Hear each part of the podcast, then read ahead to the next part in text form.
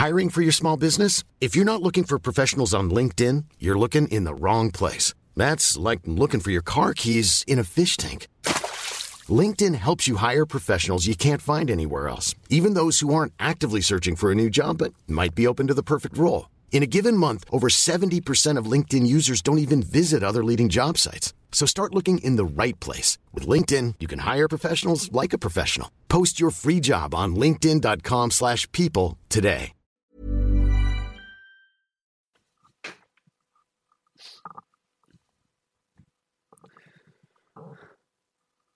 Bonsoir et bienvenue dans le podcast Culture PG du lundi 19 octobre 2020. Donc je redis bonsoir au cas où le début soit mal passé, parce qu'il y un petit truc bizarre. Nous allons revenir ce soir sur le Nîmes PSG de vendredi soir et on va forcément parler sur le PSG Manchester United de demain. On fera donc en deux parties. On ne sait pas trop ce qu'on va raconter sur Nîmes PSG, tout ça. Bref, on, verra bien. Je pense qu'on risque de parler plus joueurs que, collectif pour une fois.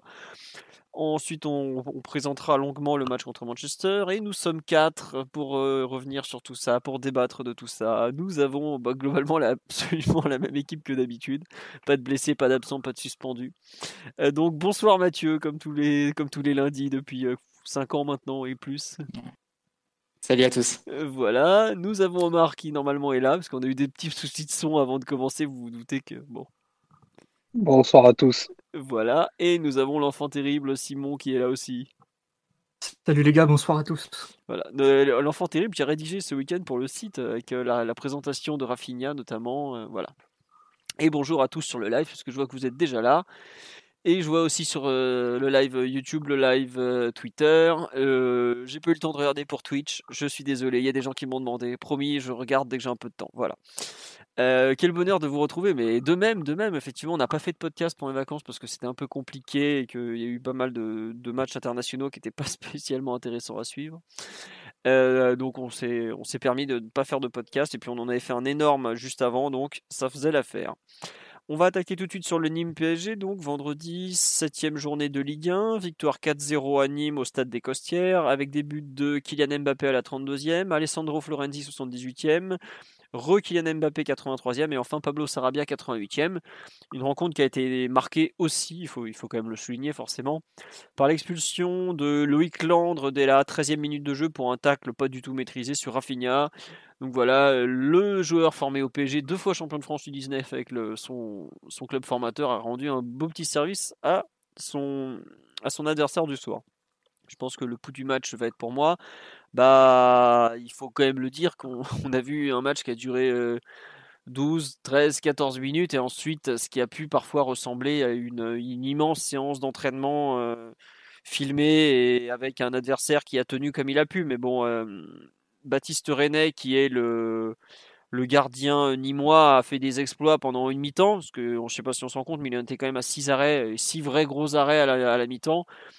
Et puis logiquement, bah, sur la durée, ça, a craqué en toute fin de match. Et bon, Nîmes en prend 4, ils auraient pu en prendre 6 comme Angers avant la trêve. Mais le PSG était un peu moins réaliste que face à Angers. Donc voilà. Globalement, le, plus dur pour Paris a été de marquer le premier but, même si on, y avait déjà des grosses alertes sur le but de Rennes, et surtout de marquer le second but, où il a quand même fallu attendre bah, pratiquement 50 euh, minutes pour, ou 45 je crois pour marquer le, fameux deuxième but, celui qui clôture le match.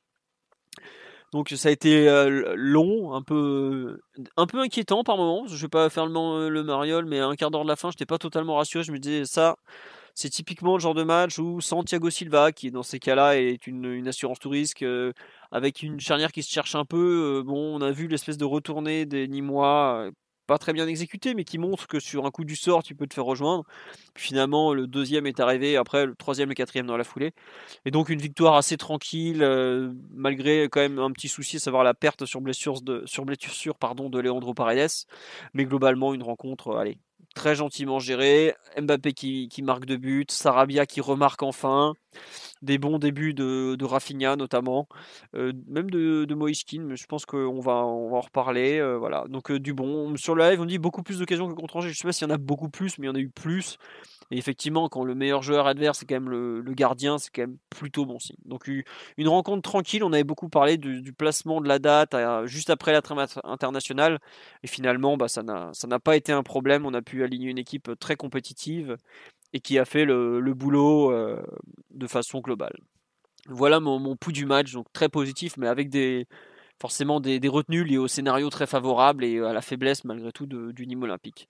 On est très loin du Nîmes olympique qu'on avait affronté euh, en août ou septembre 2018, juste après la Coupe du Monde, qui nous avait mis euh, dans la soupe euh, en revenant de 0-2 à 2-2 dans un stade des Costières en fusion. C'était très loin d'être cette équipe, mais Blacard n'est plus sur le banc de Nîmes et je pense que ça va se voir de plus en plus. Mais bref, ça c'était le point adversaire. Mathieu, sur ce Nîmes PSG, ton avis? Excusez-moi, je, dévie encore. bah, tu faisais le parallèle avec le, match de 2018. Bah, pour le coup, j'avais l'impression que ce match vendredi soir, il démarrait un peu comme celui d'il y a deux ans, avec beaucoup, avec beaucoup d'agressivité de la part de Nîmes. Évidemment, beaucoup trop, parce que à la 13e minute, ils ont un carton rouge, mais ils pouvaient déjà en avoir un euh, un peu avant. Oui. Euh, sur une faute pour, euh, sur Paredes, il me semble déjà? Oui, le, la semelle de Lucado sur Paredes, oui. Où il est très la classique, il en prend une par match au moins. c'est, bah, oui, c'est, un peu la classique et le, un classique et depuis qu'il est, qu'il est arrivé en France, c'est souvent lui qui se prend les, les boîtes adverses, on va dire, Paredes. Je, croyais que vous étiez en train de parler des semelles que Lucado distribue depuis des années sur les terrains de Ligue 1 à, cet instant.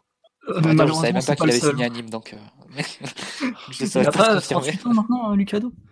Je sais pas quel âge il a, mais euh, en tout cas, il a signé à Nîmes. Et, c'est dommage que Jojo Ferry, le, magnifique, euh, n'était pas là pour accompagner tout. Mais non, Jojo Ferry est parti à Montpellier, j'oubliais. Bref, après, c'est vrai que c'est pas le Nîmes qui avait la qualité de Bouanga et Savanier, euh, comme, comme à l'époque qu'on avait rencontré en 2018. Mais non, ben, c'est un match qui démarrait assez, assez mal, justement, en parlant de Paredes, avec une paire de balles assez, assez marquante au bout de 10 secondes de jeu. Et et tu te dis, oula, ça, ça sent match bourbier, euh, le match euh, retour de trêve internationale avec une équipe forcément expérimentale, euh, un mix entre des joueurs qui étaient restés au camp des loges et, et d'autres qui étaient un peu allés, aller avec leurs équipes nationales un peu aux quatre coins de l'Europe. Et du monde même. même du monde, vu qu'il y avait Paredes, un sud-américain. Et Gay. et Gay aussi. Qui a fait quand même Maroc et Sénégal en, en 10 jours, même pas. Donc c'était euh, c'est un match qui, qui sentait un peu le bourbier et c'est vrai que le carton rouge a un peu euh, bah, a rendu l'inéluctable inéluctable la, suite de, la rencontre. Et autant Paris a peut-être mis je dirais une dizaine de minutes avant de avant de prendre la mesure un peu de, de son de sa supériorité numérique et de commencer vraiment à être installé dans le camp adverse de commencer à faire tourner le ballon et de multiplier les occasions. Mais à partir de la demi-heure de jeu peut-être un petit peu avant ça a vraiment commencé à s'enchaîner et, Baptiste René, effectivement, comme tu as dit, Philo, a sorti des arrêts, euh, des arrêts importants. Sur la façon dont le match s'est déroulé, sinon, bah, Nîmes avait fait, le choix d'être d'un repli en 4-4-1, comme dans ces cas-là, en, protégeant essentiellement l'axe. Et pour le coup, on a eu la bonne idée hier d'avoir, enfin vendredi plutôt, d'avoir des latéraux assez, inspirés, que ce soit Florenzi et, et, Baker, qui, qui, ont profité de l'espace qu'ils pouvaient trouver dans les, couloirs pour dissuader de bons centres. Et c'est là que la majorité des occasions parisiennes ont, démarré avec Mbappé aussi qui prenait, qui prenait ses espaces depuis le côté, vu qu'il avait un rôle un peu d'électron libre euh, en laissant Moiskin fixer les, défenseurs adverses. Donc oui, sinon le reste du match et la deuxième mi-temps aussi est, assez clair. Nîmes fait, doit faire une ou deux frappes sur les, sur les 45 minutes. Après, la seule question, c'était vraiment l'ampleur du score, même s'il peut toujours avoir un, accident et, et, Nîmes qui revient dans le match. Mais globalement, un match euh, très maîtrisé de la part du PSG et qui prouve que malgré 10 absents, plus euh, un joueur blessé en cours de rencontre, tu arrives malgré tout à, aligner une équipe franchement très compétitive. Entre le milieu et l'attaque, c'était 6 internationaux hein, hier, enfin vendredi plutôt. Et euh, quand, quand Paredes sort, tu as un autre international, la personne d'Herrera, très expérimenté, qui, vient de, qui, a fait, deux grands clubs comme Bilbao et, Manchester aussi. Donc euh, ça prouve bien la, la, densité que le PSG a, au moins au milieu et en attaque qui permet, même dans des situations d'urgence et pour le coup de ouais, d'effectifs extrêmement euh, tendus, euh, de, pouvoir gérer ces, situations, même sur un terrain difficile, hein, comme, comme est celui, celui de Nîmes. Donc, euh, a priori, c'est quand même de bon augure pour la suite de, de la saison qui va, qui va proposer, je pense, assez souvent ce genre de match rapproché où tu vas devoir bricoler des équipes de fortune et plus en fonction des états de forme des, uns et des autres plutôt que sur des volontés tactiques ou des, choix de joueurs. Bah, il, faut le dire, le, la trêve internationale de novembre, le retour, je, suis en train de regarder où on joue, mais ça va être la même chose. Hein. On joue à Monaco, le, bah, c'est le dimanche soir, donc on pourra peut-être aligner une équipe un peu plus. Ah bah non, il va être décalé parce qu'on rejoue le mardi en Ligue des Champions. Il est possible qu'on joue le vendredi 20 novembre à Monaco ou peut-être le samedi 21 vu que ça a beaucoup, euh, ça n'a pas trop plu. Pareil, ça va être une équipe euh, de briquet de broc. Hein. peut-être pas. En novembre, il y a encore, il y a encore trois matchs euh, internationaux, c'est ça? Ah oui, oui, bah oui, il faut, il mmh. faut bien caser les, rencontres de l'UFA, tout ça, tout ça, quoi. Donc ça va être probablement la même chose. Après, il faut espérer qu'on aura quand même peut-être un peu moins de blessés, de suspendus ou autres. ouais, ça doit être une situation exceptionnelle. 10 absents comme ça, plus un, un blessé en cours de rencontre. Oui, voilà. Il y a quand même aussi un truc, on n'en a pas parlé, mais par exemple, euh, Kurzawa et Di Maria, qui font pas partie des joueurs qui partent en trêve internationale, qui sont suspendus, ça tombe très mal. Donc, euh, bon, on n'aura pas forcément tout le temps autant de blessés. Pareil, tu as deux joueurs qui se blessent lors du deuxième match international, même troisième pour, euh, pour, pour Verratti. Bon, c'est pas, il y a eu pas mal de circonstances très défavorables. Après, on sait que le calendrier est ultra serré et effectivement, des équipes comme ça alternatives, on, en aura plusieurs fois dans la saison. Euh, Mathieu, tu veux rajouter quelque chose un peu sur le match Non, non, non. Euh, sur le live, on nous dit euh, des latéraux inspirés, trois petits points Backer, tout change. Bah oui, bah, écoutez, Michel Backer est en train de devenir un titulaire du PSG. On personne ne l'avait vu venir, mais c'est bien le cas. Euh, voilà, on nous dit pour la Ligue 1, oui, il n'y a pas photo. Pour la Ligue des Champions, par contre, bah, effectivement, euh, on verra. Mais la Ligue des Champions, je pense que c'est pas pour rien qu'elle se joue pas juste après les trêves internationales, mais en général une semaine après la fin. Donc, euh, l'UEFA aime ces compétitions. Ils sont pas, ils sont pas complètement débiles. Hein, donc voilà. On nous dit merci à Mbappé d'avoir voulu absolument disputer ce match. Il a vraiment porté cette équipe. Et enfin, c'est vrai qu'Mbappé, je, je, crois que je n'avais jamais vu ça, un joueur qui est titulaire deux fois d'affilée, qui fait pratiquement deux matchs complets à, à 48 heures d'écart. Bon, euh, enfin, on lui a quand même assez euh, après laissé du repos parce que même dimanche, si je me trompe pas, il n'est pas à l'entraînement, donc il a eu quand même droit à deux jours de repos complet ensuite. Mais c'est vrai ce qu'ils ont fait avec Neymar, c'est que c'est Mbappé va jouer à jouer Nîmes plus euh, Manchester et Neymar va jouer Manchester plus le match qu'on jouera le week-end prochain et ça sera ce match-là où Mbappé se reposera. Oui, c'est ça. Je pense que c'est un peu, c'est un peu comme ça la répartition. Tout à fait. Autre remarque sur la on nous fait ils font 5 frappes pour un total de 0,14 expected goal à la fin. Contre 30 frappes et 4,20 expected goal pour nous. Bah, le PSG donc n'a pas tant sous-performé, que ça d'un point de vue efficacité, ou en tout cas le Baptiste René n'a pas empêché le PSG de, surperformer à ce niveau-là.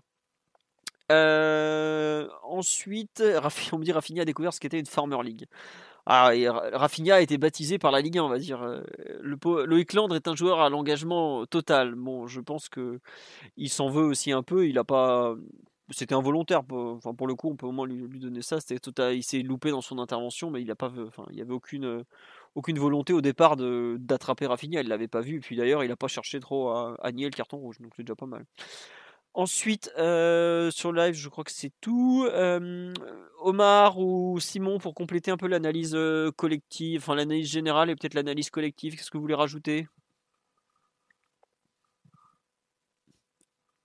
Il n'y a pas, a pas grand-chose à rajouter après, après les propos que, que Mathieu et toi avez tenus. En effet, c'est un match dont l'expulsion, que l'expulsion rend très simple. Euh, en effet, Nîmes avait démarré euh, très fort tant au niveau de l'agressivité que, que de l'occupation du terrain. Donc, ils n'avaient pas choisi de jouer bas et ça se voyait. Donc, ils avaient opté pour des récupérations très rapides, quitte à couper les actions de façon euh, très virile et très agressive. Donc, ça s'est vu à deux reprises en dix minutes et, ça a valu un, carton rouge très logique qui nous a simplifié le match et qui, du coup, a, totalement déserté les ailes.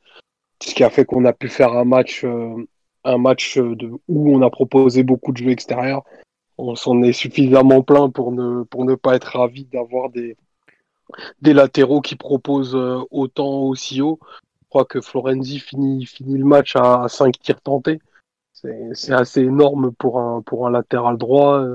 Il, a, met un but de poteau et, il est impliqué quasiment dans tous les bons coups offensifs. Donc, euh, après, Omar, attention, parce que les stats, justement, Florenzi met aussi 3 euh, de ses 5 frappes quand il passe milieu offensif droit. Hein. Euh, ouais, certes. faut, faut le mais, mais je suis d'accord avec toi, quand on a eu du jeu sur les côtés. C'est de l'apport extérieur. oui, c'est vrai. C'est au-delà au -delà de la position, c'est d'où ces actions partent. Et en effet, c'est marrant parce que notre pôle créatif a toujours été euh, naturellement, de par les joueurs qui le composent, plutôt été à gauche. Euh, c'était la tendance que c'était une tendance qui semblait se confirmer parce que Rafinha occupe aussi plus naturellement ces positions-là. Mais euh, au final, on a réussi à être très productif de, de l'autre côté. Je ne sais pas si c'est une tendance de fond, mais c'est quelque chose à, à, suivre et à surveiller parce qu'en tout cas, le, sans rentrer dans les cas individuels, le Florenzi que l'on voit là a l'air a l'air d'avoir une bonne appétence pour finir les actions. Bon, c'est aussi dû à, à, son passé quand on connaît un petit peu le joueur, mais ça, ça, ça donne des armes supplémentaires qu'on n'avait pas du tout euh, bah, l'année dernière, euh, de par euh, bah, les, les, différents, les différents titulaires qu'il a pu avoir au poste. Et surtout, bah, quand tu alignes alignes un latéral droit comme Kerrer, tu sais d'emblée que tu, bah, c'est pas pour ça que tu l'alignes. Donc, euh, est-ce que ça va rééquilibrer l'équipe? Est-ce que du coup, on va avoir des côtés plus animés? Je ne sais pas. C'est pas pas le match au Costière qui donne des réponses euh, à ce niveau-là, mais c'est quelque chose à suivre, surtout dans dans l'optique des matchs euh, verrouillés qu'on va avoir au cours des prochaines semaines. Non, mais tu as raison, effectivement, d'insister sur le jeu sur les côtés, parce que c'est, on en a souvent parlé. Et là, entre, je crois que Baker donne 4 passes clés ce week-end. Donc les passes clés, c'est des passes déclenchant un tir hein, pour ceux qui ne voient. Donc c'est-à-dire des, passes qui pourraient être décisives en, théorie.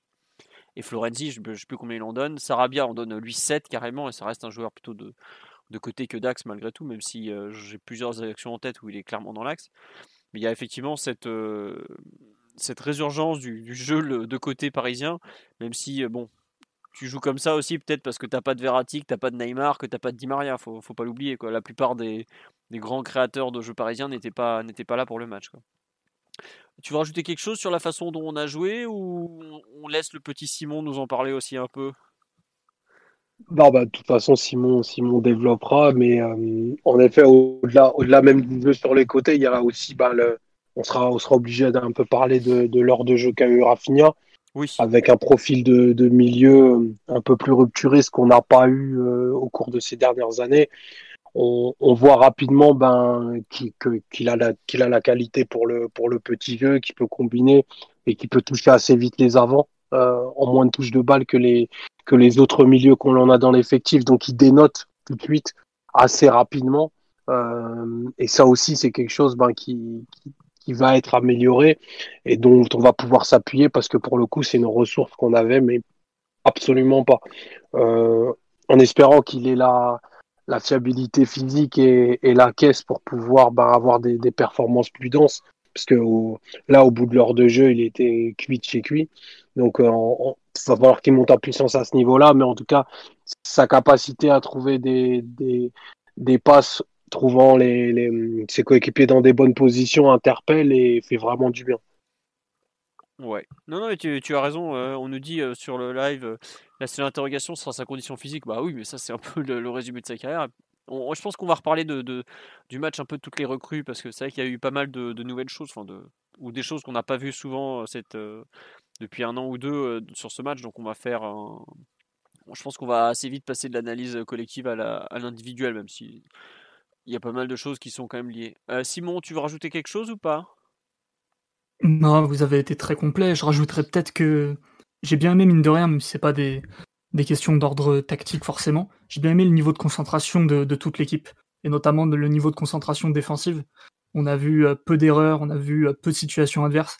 Ça a été un match qui a été pris plutôt sérieux du début à la fin, même si on a mis un peu de temps à alourdir le score. Et de ce point de vue-là, euh, vu les conditions un peu compliquées au niveau du calendrier, c'est assez positif et c'est pas le cas tout le temps pour ce genre de match. Donc certes, le, euh, le cours des événements avec le carton rouge facilite beaucoup la rencontre, mais mais c'est pas joué d'avance non plus et le, fait que l'équipe garde un peu sa constance et sa concentration, j'ai bien bien apprécié. Notamment jusqu'à la fin du match, par exemple. Euh, c'est ça. Exactement. Ok. Bon, ce que je vous propose, on a collectivement, comme on l'a dit, ça a été plus un méga entraînement qu'autre chose, donc on va on va pas non plus en faire trop. Euh, on, va, on va reprendre un peu les perfs. On va peut-être plus parler de perfs individuels que d'habitude. Euh, on va commencer bon, dans les buts. On va pas parler du match de Navas, même s'il faut quand même souligner que c'est lui qui lance l'action. Il est avant-dernier passeur sur, sur le 1-0. Et c'est pas la première fois qu'il est impliqué comme ça dans des actions où c'est en relançant rapidement, il permet au PSG d'être dangereux. Donc, euh, est-ce que c'est une consigne? Je pense. Est-ce que c'est aussi le fait qu'il est qu'il qu'il a plus de repères, c'est possible aussi. Mais c'est vrai que le, le fait qu'il joue vite. C'est l'école allemande, Philo. c'est des, des relances qu'adorait Kevin Trapp et qui faisait parfois à la 83e minute de match pour on devait gérer. Donc, je pense que c'est l'influence allemande qui a tout rôle sur cette équipe. J'espère que Navas ne fera pas des dingueries pareilles. Ah, la pizza est arrivée. c'est pas la pizza, mais en tout cas, c'est bien chez moi. je vais vous laisser, je dois aller gérer un truc. Non, je, rigole, je reste. Je vous ferai pas le coup une nouvelle fois.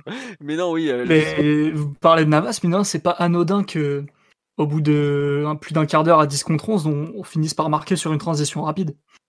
Euh, peut-être que ça a permis de bien débloquer le match à un moment où on se cherchait un peu dans le jeu euh, quand même, à savoir comment exactement fallait attaquer, comment créer les occasions. Bah, on a fini par plus poser de questions, profiter de Nîmes qui, avait, qui était sorti de son camp sur je ne sais plus quelle situation. Euh, Navas relance très très vite, Rafinha trouve Mbappé en profondeur, puis c'était plié. quoi. Et euh, bon, c'est à, noter quand même, je trouve. À Reims, il y avait déjà eu une, euh, une relance comme ça. il me semble que c'est sur l'action où Mbappé tire pied gauche et que Rajkovic sort, en fait, Navas trouve Neymar qui accélère, et pareil, il aurait pu être avant-dernier passeur. Quoi. Donc je pense qu'il y, a un vrai travail, au moins une, une, ambition collective derrière ce, ce genre d'action. Bon, après, c'est pas non plus, euh, on n'a pas réinventé le football avec ça, il hein, faut, quand même le dire. Mais c'est bien de voir qu'on est capable de jouer rapidement, alors qu'on a vu des fois, ça avait été, ça a longtemps été un truc qu'on reprochait au PSG de ne pas vouloir jouer vite quand il peut.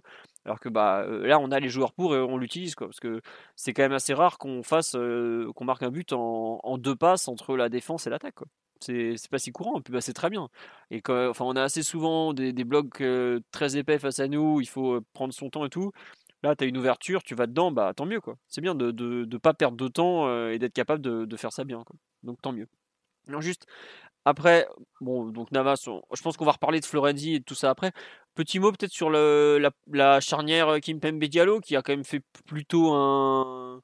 Bah, qui a fait le boulot, quoi, tout simplement, ce qui est déjà pas mal, puisqu'on sait qu'elle avait été catastrophique l'an dernier contre euh, Reims. Reims, Reims, Reims. je peux dire le PSG Reims, c'est un des pires matchs de la saison, je l'ai pas oublié. Et euh, là, pour le coup, bah, c'est un peu. Ça a été. Bon, je dirais pas qu'ils ont fait un grand match, mais en tout cas, ils ont, ils ont fait le travail, quoi, tout simplement. Donc euh, non, je craignais franchement cette association et je trouve que Diallo a plutôt bien su s'en sortir qu'axe droit. J'avoue que j'ai pas trop compris les critiques qui s'est pris après le match. Je trouve qu'il a largement rempli le bah, tout ce qui tout ce qui était attendu de lui quoi. les duels gagnés, euh, la relance, il a fait ce, qu'il fallait quand il fallait. Euh. bon, je, je, je trouve qu'il a fait un match le match qu'on attendait quoi d'un d'un numéro 2-3 en défense centrale et qui, qui, joue en plus axe droit alors qu'il est gaucher. Quoi, c'est, bon. Il a un peu joué à ce poste à Dortmund parce qu'il y a Zagadou qui est gaucher qui sait pas trop jouer axe droit non plus. Mais c'est pas non plus une position très naturelle pour lui et je trouve qu'il a fait le boulot. Quoi. Alors, je il a peut-être même fait son meilleur match depuis très longtemps. En même temps, il a pas beaucoup Entre les blessures, les méformes, euh, la perte de confiance aussi éventuellement, je l'ai trouvé euh, plutôt, plutôt saignant, plutôt dans le ton, plutôt euh, euh, qui s'est bien montré avec ballon aussi, alors que globalement, euh, Kim Pembe est très très autosuffisant à la relance. Il n'a pas besoin de beaucoup s'appuyer sur son compère de, de, charnière. Et là, Diallo s'est quand même mis en valeur aussi, euh, même s'il n'a pas tout réussi non plus. Mais c'est, je trouve que ça fait un moment qu'on n'avait pas vu Diallo aussi capable de se mettre en valeur. Mmh. Sur le live, on nous dit très efficace après une grosse période d'absence. Il y a des gens qui trouvent qu'il a trop touché la balle. Euh, ça, c'est vrai, il a fait beaucoup de touches de balle, mais c'est aussi le joueur qui a le plus porté le ballon et le plus fait avancer sur le terrain. Je crois que c'est un article qu'on a publié ce matin, si je ne me trompe pas, où il, il me semble qu'il a fait avancer le ballon de 500 mètres. Bon, alors après, à l'échelle d'un match, faut, faut, faut, mesurer ça. C'est, c'est pas non pas quantifiable comme ça. Donc je m'excuse un peu. Ouais, 563 mètres en passe et 280 mètres en balle au pied. Là où Kimpembe fait 515 et 289 par exemple. Donc ça veut dire que dans, dans, le, dans le jeu, il a quand même apporté quelque chose. Omar ou Mathieu sur un peu le, match et leur entente avec Kimpembe, qu'est-ce que vous en avez, vous en avez pensé? Plutôt surpris en bien ou pas du au niveau attendu, Omar?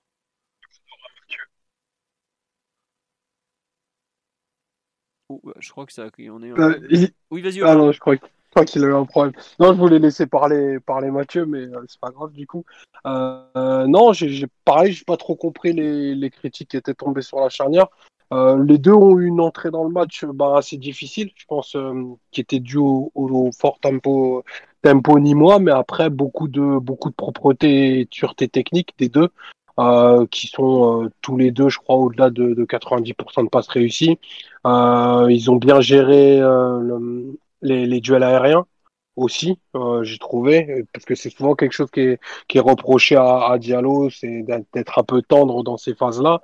Là, je crois qu'il en gagne trois, trois ou quatre. Donc, euh, dans un match où, où Nîmes n'a pas hésité à allonger, j'ai pas trouvé qu'il a été dominé dans, dans ce domaine-là, et j'ai plutôt bien aimé les, les, les, les- prises de, de responsabilité qu'il y a eu avec de la conduite, et elle a essayé de s'inclure dans le jeu plusieurs fois. Donc, je trouve que c'est plutôt une bonne reprise pour lui qui va sûrement être appelé à, à enchaîner et à passer un, un gros test dès demain. Donc euh, j'espère que les, les soucis sont derrière lui et qu'on va pouvoir voir avoir sa, sa meilleure version, puisque moi je reste convaincu que c'est euh, enfin, c'est un joueur qui a, des, qui a des qualités bien meilleures que celles qu'on a pu voir jusque-là. Qui a peut-être manqué de continuité de par, euh, de par ses soucis physiques, mais je pense qu'il vaut. Enfin, il, il usurpe pas sa place, quoi. Il a quand même les qualités et des compétences à, à faire valoir.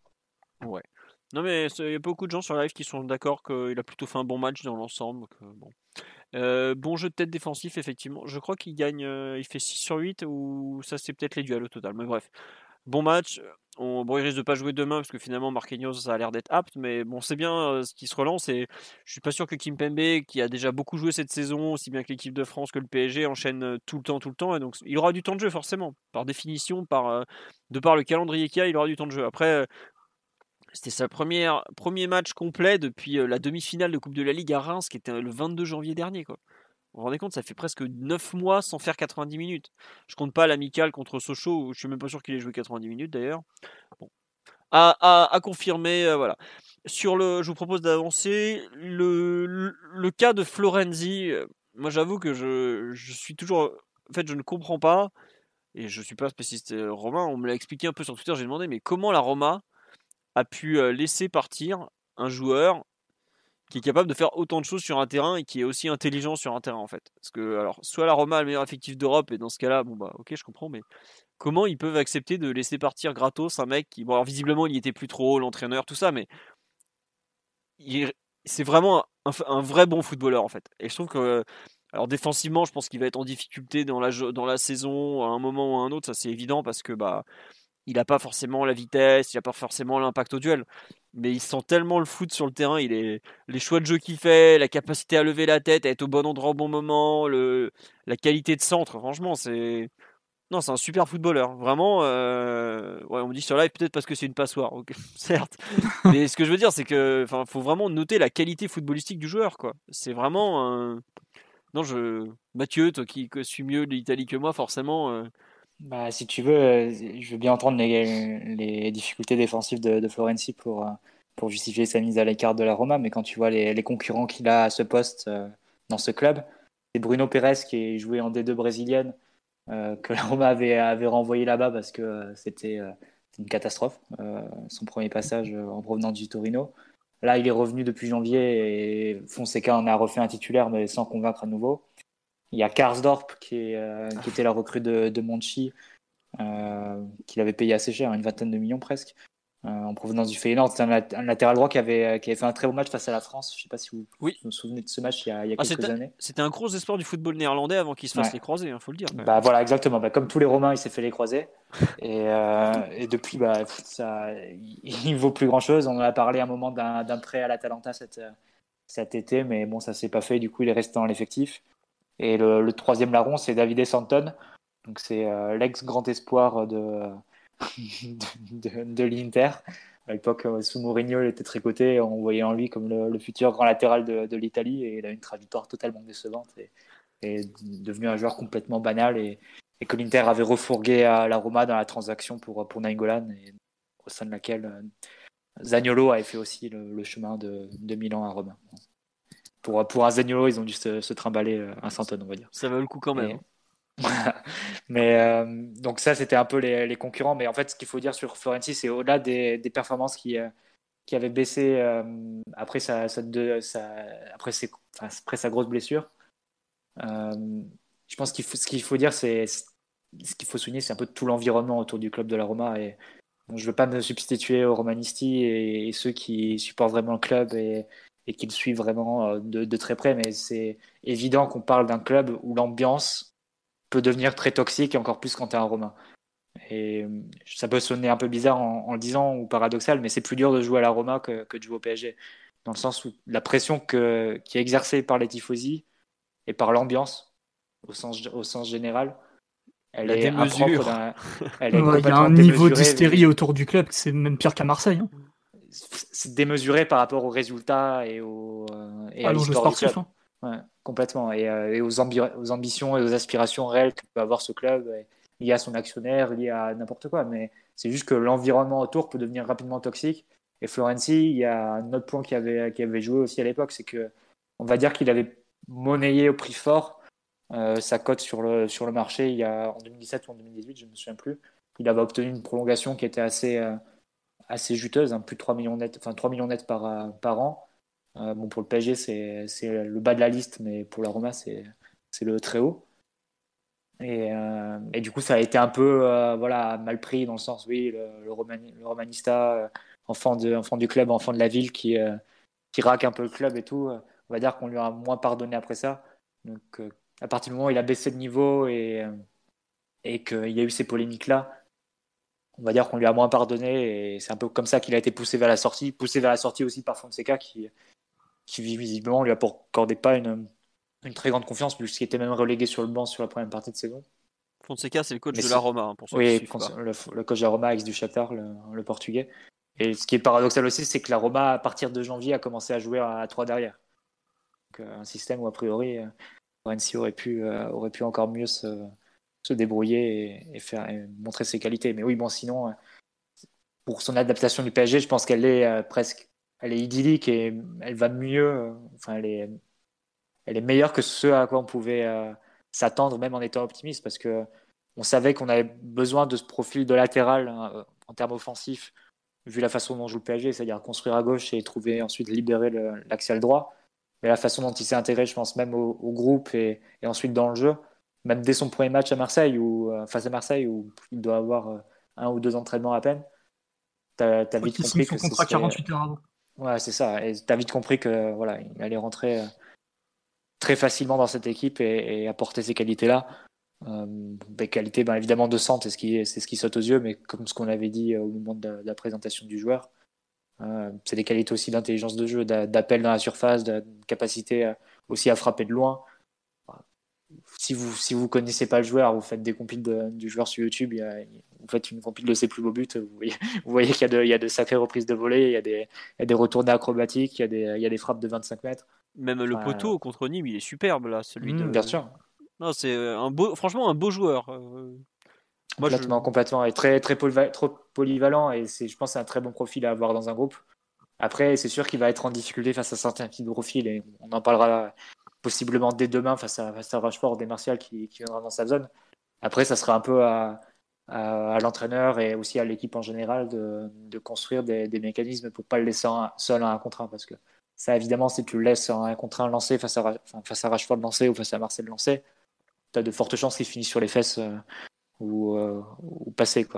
Mais bon, après, si, si tu arrives à réduire les espaces, d'avoir des bonnes compensations, d'avoir l'aide du relayeur droit ou, de, du milieu droit devant lui, d'avoir aussi Marquinhos qui peut, qui peut éventuellement couvrir quand, quand, il est pris dans le dos, tout ça, ça peut faire en sorte que, ce, que ces défauts ne se voient moins et qu'on profite plus de, de ces qualités d'offensif qui sont, euh, qui sont indéniables. Hein. Je pense que c'est les meilleures prestations d'un latéral du PSG depuis très très longtemps, euh, du point de vue offensif, peut-être même jamais vu au PSG sous QSI d'un point de vue offensif. Oh, Alves Sur avait, fait des débuts, euh, avait fait des débuts impressionnants offensivement, si tu te rappelles. Mais oui, je suis d'accord avec toi que. Avec un tel impact statistique?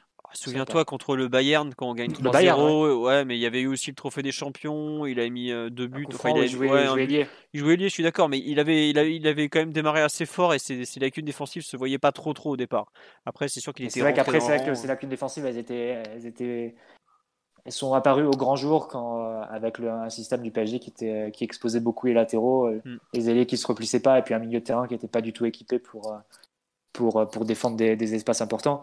Et ça, pour le coup, si tu mets Florenzi dans ce même contexte-là, il aura exactement les mêmes, les mêmes lacunes et les mêmes difficultés qu'a eu Alves à cette époque-là. Mm. Donc ça, c'est ça, c'est l'évidence. C'est sûr que collectivement, il faudra construire autre chose pour pas que ça, pour que ça soit un peu masqué et, qu'on en ait à, à, subir le moins possible les conséquences. Ouais. Alors, euh, petit tour sur. Euh... pardon. Non, juste un petit tour nous dit euh, Bayern, euh, Bernat est en difficulté au Bayern, Florenzi à la Roma. Ça arrive des joueurs qui ont besoin de changer d'environnement pour se remettre en question, reprendre confiance. Et quoi de mieux qu'une bonne équipe comme le PSG pour reprendre confiance? Pardon, c'était un peu long. Euh, oui, bah, on dirait que le, changement d'atmosphère générale lui a fait beaucoup de bien. Hein. Et c'est vrai que le, changement de contexte, effectivement, est quelque chose qui semble l'avoir transformé. Toute la toxicité qu'il peut y avoir autour de l'AS Roma, comment dire, l'hystérie permanente de de, Rome lui a fait beaucoup de bien quand même, si effectivement il n'avait pas non plus spécialement brillé à Valence, qui est pareil, qui était un club en crise. Donc bon, c'était trouver un contexte plus serein, peut-être plus tourné vers le foot et où il est moins exposé, quelque chose qui, qui lui qui, était nécessaire tout simplement, qu'il fallait qu'il trouve tout simplement. Voilà. Euh, on nous dit sinon pour la blague on peut regarder la map de Florenzi de Ni, de Baker le plus avancé n'est pas celui qu'on croit. C'est possible que Baker, après Florendi a touché tellement, Florendi a beaucoup participé à la relance en première période, donc c'est peut-être aussi pour ça que la hitmap est pas forcément ultra parlante, alors que Baker a souvent, plus souvent touché le ballon euh, haut sur le terrain. La hitmap, il faut s'en méfier, il hein. faut regarder aussi un peu la physionomie d'une rencontre, c'est pas toujours euh, le plus parlant ou le, plus honnête. Je me souviens notamment d'une hitmap avec euh, Di Maria et Mbappé euh, où ils avaient passé le match à, alterner. On avait l'impression qu'ils avaient joué dans l'axe, alors qu'au final, bah, pas du tout. C'est juste que c'était calculé de façon un peu bizarre. On nous dit aussi sur Florenzi, il sera totalement adapté quand il fera les barbecues de Di Maria. Laissez-le en dehors de cette histoire, ça va mal finir encore. Et on nous dit, on nous parle effectivement de l'énergie que dégage Florenzi, euh, plein de volonté, ultra mobile, engagé. C'est totalement ça. Moi, j'avoue que la, la façon dont il marque, par exemple, ce deuxième but parisien, cette volonté de d'aller de l'avant, de marquer et tout, cette, euh, ouais, c'était ce qui dégage, je, trouve très positif. Alors après, c'est sûr que quand il est en souffrance au niveau des duels défensifs, ça dégage moins de positif. Mais malgré tout, je trouve qu'il a un langage corporel. Que tu dis sur, euh, Oui. Non, vas-y, Philo. Non, non, je trouve qu'il dégage quelque chose de positif, qu'il a un langage corporel très entraînant et très positif pour ses partenaires. C'est tout. Vas-y. Moi, c'est en fait, c'est pour aller dans son sens complètement, Philo. C'est un peu pour ça que j'avais dit au moment de sa signature que limite le poste auquel je préférais, c'était milieu relayeur sous Zeman, euh, lors de la saison un peu de son explosion en 2012-2013. Parce que euh, en tant que relayeur, il apporte que apporte un Federico Valverde au Real actuellement. C'est-à-dire énormément d'énergie, la capacité à presser, la capacité aussi à faire des couvertures sur le côté, à se désaxer et à, prendre le, à prendre le couloir aussi, et la capacité à arriver dans la surface et couper les ballons et, même marquer des buts. C'est un joueur qui a, qui a ce registre-là. Effectivement, quand il est passé un, cran plus haut encore après, après l'entrée de Dagba, il a encore plus montré en allant finir des, actions dans la surface en marquant son but euh, qui, qui, récompensait son très bon match. C'est un, un, joueur vraiment qui a ce, qui a ce registre-là. Mais le paradoxe, c'est qu'en Italie, il joue dans les trois derrière. L'Italie joue à trois, à trois derrière quand elle construit et Florenzi, il est l'un des trois défenseurs. Il n'est pas, il est pas piston. À part lors de l'entrée face aux Pays-Bas, mais on va dire en général, il est dans les, dans les trois défenseurs de, de, de l'équipe. Donc c'est un peu, un peu le paradoxe, mais, c'est un joueur qui a totalement ce registre-là, Philo. Ouais. Bah c'est ça. Je sais pas Simon ou Omar ce que vous voulez rajouter parce que Mathieu et moi avons déjà beaucoup parlé sur euh, ce bon Alessandro Florenzi, mais vous avez peut-être une vision un peu moins positive et un peu moins enthousiasmée que, que nous? Euh, bah, Florenzi, pour connaître un peu le joueur quand même, euh, je le trouve un peu en, lune de miel là actuellement. C'est-à-dire qu'il est très bon, toutes ses qualités se voient énormément, mais il est peut-être un peu, à l'image d'Idrissa Gueye en arrivant, il est peut-être un peu en, surchauffe là, et il faut sans doute s'attendre à ce que son niveau d'inspiration et de réussite diminue un peu au fil des, rencontres, au fil des semaines à mon avis. Euh, puis il y a des, certains indicateurs qui peuvent nous aiguiller sur ça. Là actuellement, depuis le, début de la saison, il a 40% de centres réussis en Ligue 1. C'est-à-dire euh, une anomalie. Hein. C'est pas des stats qu'on voit qu'on voit normalement chez des bons centreurs. Un bon centreur, il est entre 20 et 30%. Sur certains matchs, il peut faire mieux. Après, les stats, ça va, ça vient, quoi, au niveau des passes décisives et tout ça. Mais s'attendre à ce niveau de réussite toute la saison, donc à plus de 40%, c'est-à-dire pratiquement réussir un centre sur deux depuis des positions où c'est pas très facile de centrer, parce que c'est pas un joueur qui, euh, qui va déborder euh, comme un malade le long de la ligne et, et centrer à terre euh, au joueur le plus proche. Il trouve quand même des zones difficiles, des trajectoires de balles très travaillées. Donc là, c'est très très bien ce qu'il est en train de montrer, mais il faudra pas lui en tenir rigueur si au niveau du rendement, au niveau de, de son niveau d'inspiration individuel, ça diminue un peu. Bah. Je pense que ce serait normal en fait. Et ne me pas s'enflammer trop pour pas, euh, enfin pour pas que le public tombe un peu dans le panneau entre guillemets comme euh, sur les premières sorties de Gay euh, en début de saison dernière. Non, mais juste pour compléter ce que tu dis, il me semble qu'en carrière, il est à 27 ou 29% de réussite dans les centres. Donc c'est- ça fait partie des... C'est-à-dire euh, les totaux des très bons centreurs. ouais. Voilà, mais là à 40%, on... Voilà, on est comme sur la première saison de Mbappé face au but où il mettait tout et il repoussait les, les limites du modèle expected goal ou presque quoi. Donc euh, forcément ça va baisser, oui, mais je trouve que tant qu'il aura un peu ce ce souffle positif qui accompagne un peu chacun de ses matchs jusque là, c'est ça pourra aller quoi. Après c'est sûr que s'il commence à par exemple un peu se blesser, ne pas, parvenir à retrouver le rythme, ça sera peut-être plus embêtant, peut-être que cette réussite insolente euh, dans les centres en fait. Après, c'est que mon avis. Et par contre, il y a un supporter romain, ou en tout cas euh, parisien, qui, suit beaucoup la Roma aussi, qui m'a laissé beaucoup de messages sur là. Alors, je vais tenter de résumer. En gros, euh, Bruno Pérez, qui était arrivé en janvier au moment où Florenzi part à Valence l'année dernière, avait visiblement fait le boulot. Karsdorp était prêté à Feyenoord parce qu'il fallait le relancer après qu'il se soit fait les croisés. Effectivement, Sonton, dans une défense à 4, offrait à l'époque plus de garanties que Florenzi. La mise au banc de ce dernier était donc légitime. Et même Spinazzola, qu'on connaît un peu en Italie, pourtant plus à l'aise à gauche, sortait de meilleurs matchs que Florenzi à droite. Donc faut, faut croire que Florenzi et la Roma, c'était vraiment une, une fin de cycle. euh, et tant pis pour lui. euh, bon, c'est vrai que. Ah oui, il était, il était pas bon. hein. Non, bah, ça, Euh, ça arrive. On c'est comme l'occasion de le voir, il, il se mettait plus du tout en valeur, il était plus du tout dans une bonne dynamique. Et c'est pas ça qu'on a remis en cause. Enfin, les qualités du joueur, elles sont, présentes, elles sont très fortes, il a un profil intéressant. Mais quand tu t'es perdu dans un club, que tu cours après ta forme, que euh, plus personne ne te fait confiance et que globalement, euh, t'as pas, de place dans le 11 pour, pour t'exprimer, c'est un peu le cercle vicieux après. Parfois, il faut, s'en échapper aussi. Donc, euh, non, non, évidemment, Florenzi était totalement perte de vitesse dans, dans son club. On pense à toi, Thilo. ne t'inquiète pas. Euh, Omar, est-ce que tu veux rajouter quelque chose ou on passe au- à un autre joueur sur ce, ce thème Florenzi où on a déjà quand même pas mal parlé de, de notre bel Italien? Oh là là. On t'entend pas du tout, Omar. Là. Je sais pas ce que t'as fait. Allô? Oui, c'est bon là. Ouais, désolé. Non, non, je disais rien, rien à ajouter sur ce bon Forenzi. Bon, très bien. Euh, on nous dit Leonardo, merci, il sait nous trouver des hommes. Oui, après, il n'est que prêté. hein. S'il est excellent, il faudra pouvoir l'acheter en fin de saison, même si je pense pas que la Roma sera contre une vente, même si c'est pas via l'option d'achat. On verra. On n'en est pas encore là, surtout. Voilà. Euh, on nous dit s'il reste ne serait-ce qu'à 25% de centre réussi, ça sera très positif. Cela, peut, cela peut en entraîner d'autres vers le haut. Et c'est une arme offensive de plus pour varier les attaques où on s'empale sur les défenseurs centraux adverses. C'est vrai que on a tellement attendu un, un bon centreur que maintenant qu'on en a un sous la main, même s'il redescend à 25%, ça restera quand même infiniment plus que ce que le, le quatuor euh, Meunier, Kurzawa, Kerrer, Bernat nous a offert l'an dernier avec 4 centres réussis sur la saison pour nos deux arrières gauche en Ligue 25%, c'est énorme. C'est énorme de réussir un centre sur 4 quand on est latéral. hein. Euh, C'est des chiffres des tout meilleurs centreurs. C'est ce que Maxwell avait. C'est ce que les autres euh, centreurs que vous connaissez avaient. Beaucoup de, de, de, de latéraux un, peu moins, un peu moins doués techniquement ne centrent peut-être qu'à 8-10%. Ce qui est déjà une moyenne beaucoup plus euh, faible, mais qui est pas non plus infamante vu que les centres en général c'est difficile de les réussir. Et c'est des armes statistiques assez, euh, assez faibles en termes d'efficacité. Il faut vraiment être un très bon centreur et avoir des receveurs pour que ce soit euh, intéressant pour une équipe de, de miser sur les centres. Après, ça dépend aussi de, de la fréquence et du nombre de centres que tu fais. Parce que si je me base sur les, euh, sur les chiffres que- de Thibaut dans, ses, dans ses articles sur les centres, il me semble que Meunier a été euh, juste à 20% l'an dernier. Donc, euh, je crois qu'il en a réussi 11 du coup sur tout l'ensemble de la saison en Ligue 1. Ouais. Mais il en avait tenté que 55. Donc, ça dépend aussi de, aussi de, de la Volume, fréquence. ouais. Ouais, exactement. Et, euh, Ouais, alors que, et alors que Ber- les- Bernat, il en a tenté qu'une vingtaine en fait de, de centres. Donc, ouais, c'est effectivement, ça. il en, Alors que il en a réussi comme 4 sur la saison, aurait mais pu- il en tente que 20. Quoi. On nous demande, tiens, c'est quoi le critère de réussite d'un centre? Si je me trompe pas, c'est ouais, juste, euh, faut que ça soit repris par un joueur du même camp. toucher son partenaire, ouais, c'est tout. Voilà, c'est déjà pas mal. hein.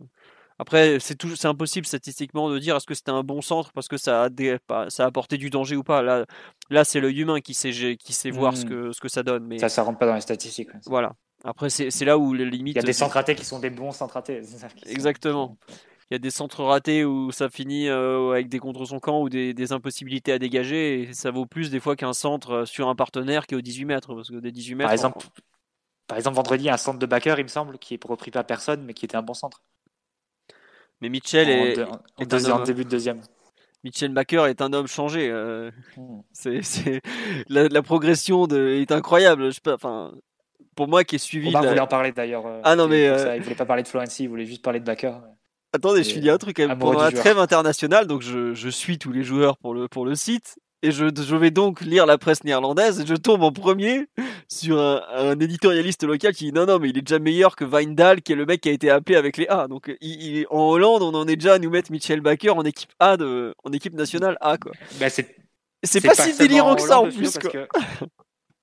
Oui, vas-y. Pas seulement Hollande, Philo, parce que dis-toi que sur Twitter, il y a un analyste brésilien donc, qui vit à Porto Alegre et qui m'a dit Baker, il a fait deux excellents matchs avec la sélection espoir néerlandaise. Je confirme, les... la trêve. Je confirme les deux excellents matchs contre Chypre et je sais plus ce que c'était le premier, mais bon, il a fait vraiment deux très bons matchs. J'ai des, des, consultants néerlandais pour le site qui m'ont confirmé la chose. Futur Golden Boy, effectivement, puisqu'il est dans les 20 du Golden Boy. Bon, là, faut quand même le dire, c'est un gros vol. Hein, pas, c'est pas du tout méchant, mais bon, on se demande un peu ce qu'il fout là, même si on, a une petite idée de la réponse en regardant le nom de son agent. Mais plus sérieusement, ouais, euh, il fait quand même de, bons matchs, même de, très bons matchs, et euh, il est sur une très bonne lancée, et c'est possible. En fait, c'est marrant, c'est qu'il y a au mois d'août, euh, non, juillet, quand il a commencé à jouer en finale, il y a un de ses anciens formateurs qui a dit Ouais, s'il a du temps de jeu cette saison, il est à l'euro en fin de saison. Et là, j'ai eu le truc, je sais que la Hollande a une passion pour, euh, pour le fromage, mais pour l'alcool dur, quand même, je ne savais pas, quoi. Et, finalement, il est bien parti pour faire quoi 20-30 matchs dans la saison. Et euh, vu l'état des latéraux hollandais qui visiblement ne donnent pas du tout satisfaction, euh, notre Mitchell Baker, euh, le magnifique, qui a mis 8 mois à jouer un match avec le PSG, pourra peut-être se retrouver à l'Euro avec la sélection orange, qui est quand même une, des favorites. Quoi. Donc, rendons hommage à Mitchell Baker. Non, plus sérieusement, c'est vrai qu'il il a fait un bon match, il est encore, il est, il est bon dans les centres, honnêtement.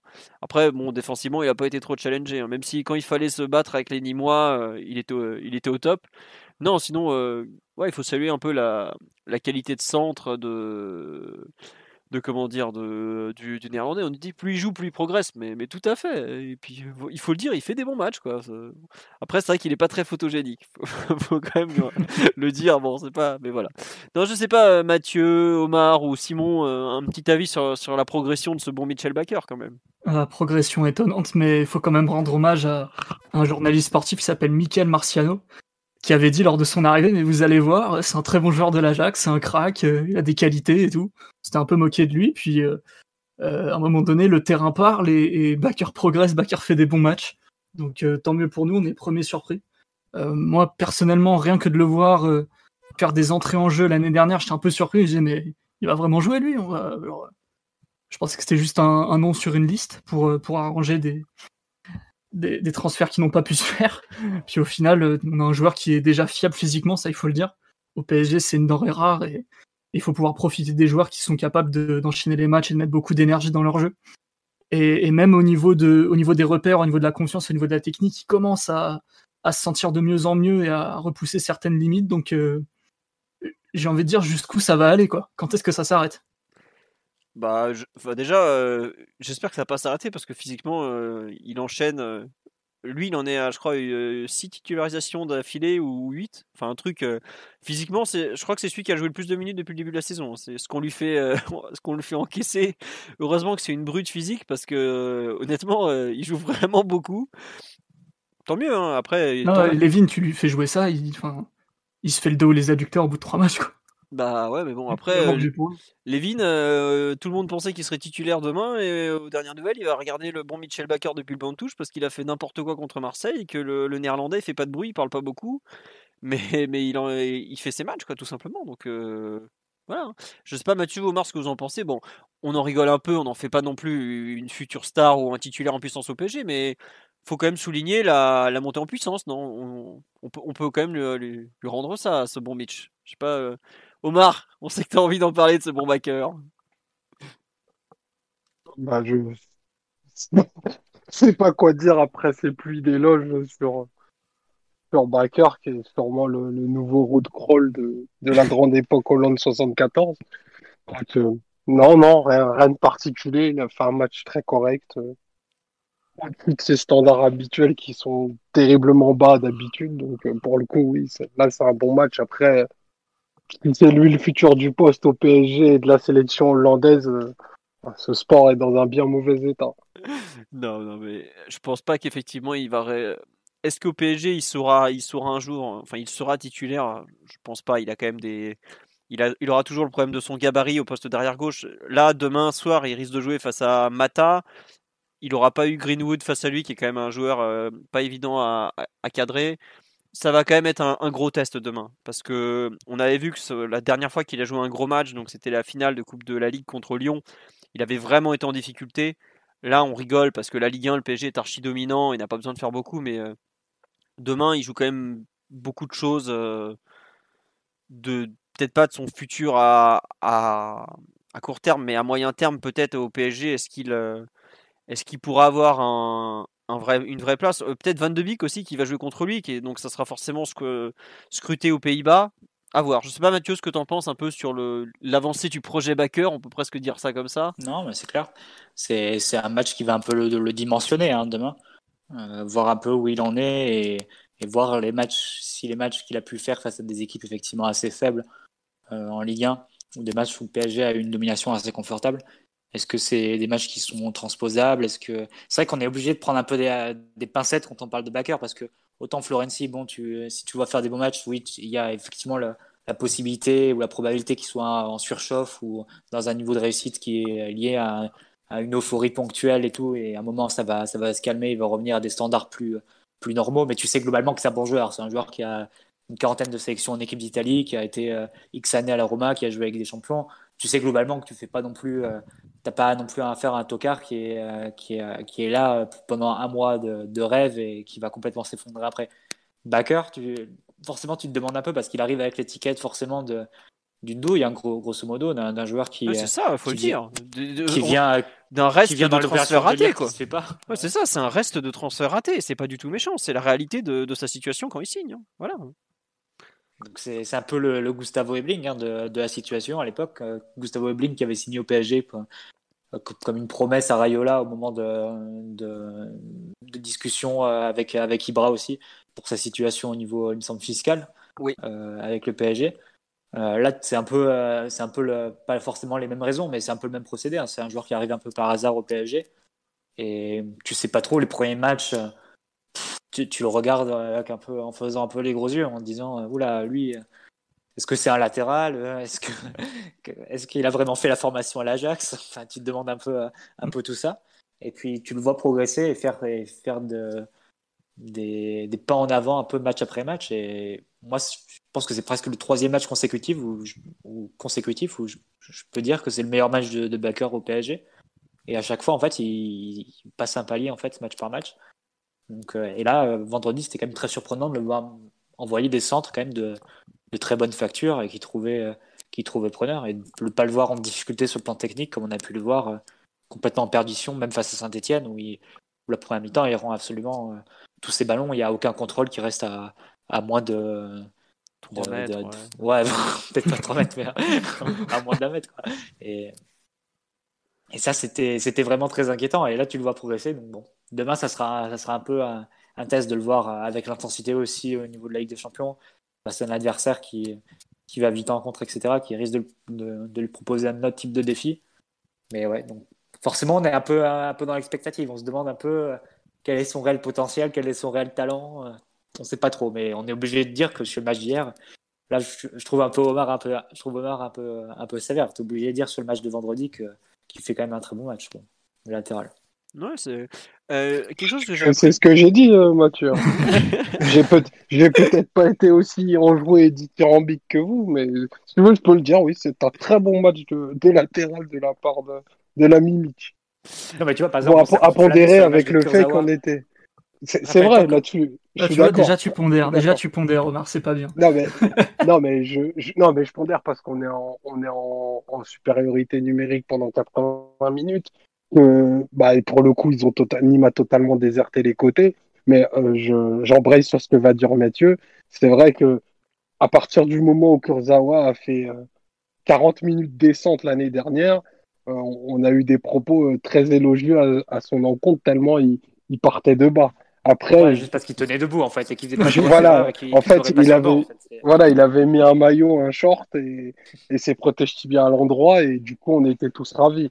Après, c'est sûr que que Mitch bah, progresse parce qu'il joue, c'est sûr, mais je continue de penser que à santé égale, Kurzawa lui est un joueur infiniment supérieur.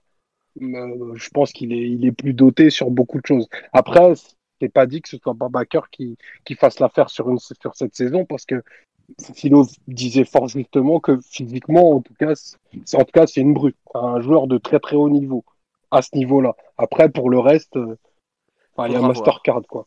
Ouais. non mais c'est vrai que en fait je trouve que c'est c'est intéressant de voir que comme le dit Mathieu à chaque match il, il propose un peu plus, un peu mieux et tu te demandes un peu où il va s'arrêter quand même parce que Franchement, il a fait des matchs. C'est parce qu'on part de rien, on part de rien, Philo. Il faut le dire quand même. La finale. Euh, prestation, ah. c'est même, sans manquer de respect à quiconque, c'est pas, c'est pas digne d'un joueur qui, qui a un contrat pro au PSG, ça normalement à ce poste-là, c'est pas possible, tu vois. Ouais, après, le premier match, Pembele aurait été plus fort. Mais largement. C'est Dembélé à gauche, alors qu'il est. Bon, il joue pas. Il est même pas arrière gauche. c'est vrai que ces deux finales de coupe, elles sont, elles sont pas bonnes du tout, à euh, Bakar. Elles sont irrégulières. Tu vois, par exemple, je me souviens contre saint il fait. Je crois que c'est la deuxième mi-temps qui est plutôt bonne, mais la première qui est pas bonne. Contre Lyon, la première, elle est effroyable. Il y a rien qui va. Le placement, la technique, il y a vraiment, il y a tout à jeter. Il se reprend un peu. Mais après, c'est vrai que je trouve que là où on a été dur avec lui, et je m'inclus dedans, c'est qu'il a que 20 ans, quoi. C'est un joueur né en 2000. Euh, c'est pas non plus, c'est pas très vieux. Hein, euh. il faut, peut-être qu'on a, on n'a pas vu la marge de progression qu'il avait parce que je trouve qu'il a toujours pas le gabarit d'un arrière latéral. Il faut quand même le dire. Hein. Sur les petits appuis, bah forcément, hein, il est grand, il est costaud. Il a un peu d'inertie. Ouais. bon, voilà, faut la bouger la carcasse au bout d'un moment. c'est pas simple, hein, mais je pense qu'on a effectivement peut-être sous-estimé le potentiel qu'il a. Et aujourd'hui, tu es obligé de reconnaître bah, qu'il a grave progressé qui fait pas de bruit, qui travaille, et que match après match, il devient un joueur crédible. Il y a. Philo, oui. c'est un joueur type Brighton. Voilà, faut, faut, dire les choses. Franchement, je pense qu'il. Et moi, je, et moi, je te parle pas de sa, de sa morphologie parce que j'ai beaucoup de respect pour les footballeurs de 100 kilos et de plus d'un mètre 90. donc, euh, c'est pas, pas ça mon problème. Mais, enfin, sa, sa, technique rudimentaire, sa façon de se placer, moi, je serais très surpris et vraiment, je ne demande qu'à me tromper que ce soit un joueur de très très grande dimension. Et je dis pas ça par rapport à, son physique. Je dis juste qu'à 20 ans, voir où il en est techniquement et voir comment il s'associe avec les autres, c'est dur de se dire que lui, il va jouer au Barça et, qu'il aura 75 euh, sélections. Je veux bien me tromper. Hein. Franchement, euh, c'est tout le mal que je lui souhaite. Mais on part de très loin pour le coup je suis d'accord que je l'imagine pas 75 sélections et au Barça, quoique il a la bonne nationalité et Ajax club ami, n'oublie pas. Mais euh, vu d'où il partait, PSG club un peu moins ami, mais PSG pas très très. Quoique quand il faut les sauver le, 5 octobre à 18h, vous voulez pas prendre un Rafinha en solde, ils savent nous appeler bizarrement. Hein. Mais bref, non mais par rapport à ce qu'il montrait il y a encore 3 mois où je, franchement j'envoyais un joueur de championship au mieux. Là, tu me dis demain, il signe dans un club du, du top 10 anglais. Genre, euh, il signe à Everton pour remplacer Lucas Digne. Bah, honnêtement, je suis pas choqué, quoi. Vraiment. Hein. après, c'est sûr qu'il n'aura pas le niveau que Digne a actuellement, parce que l'autre, il, vole sur son côté gauche.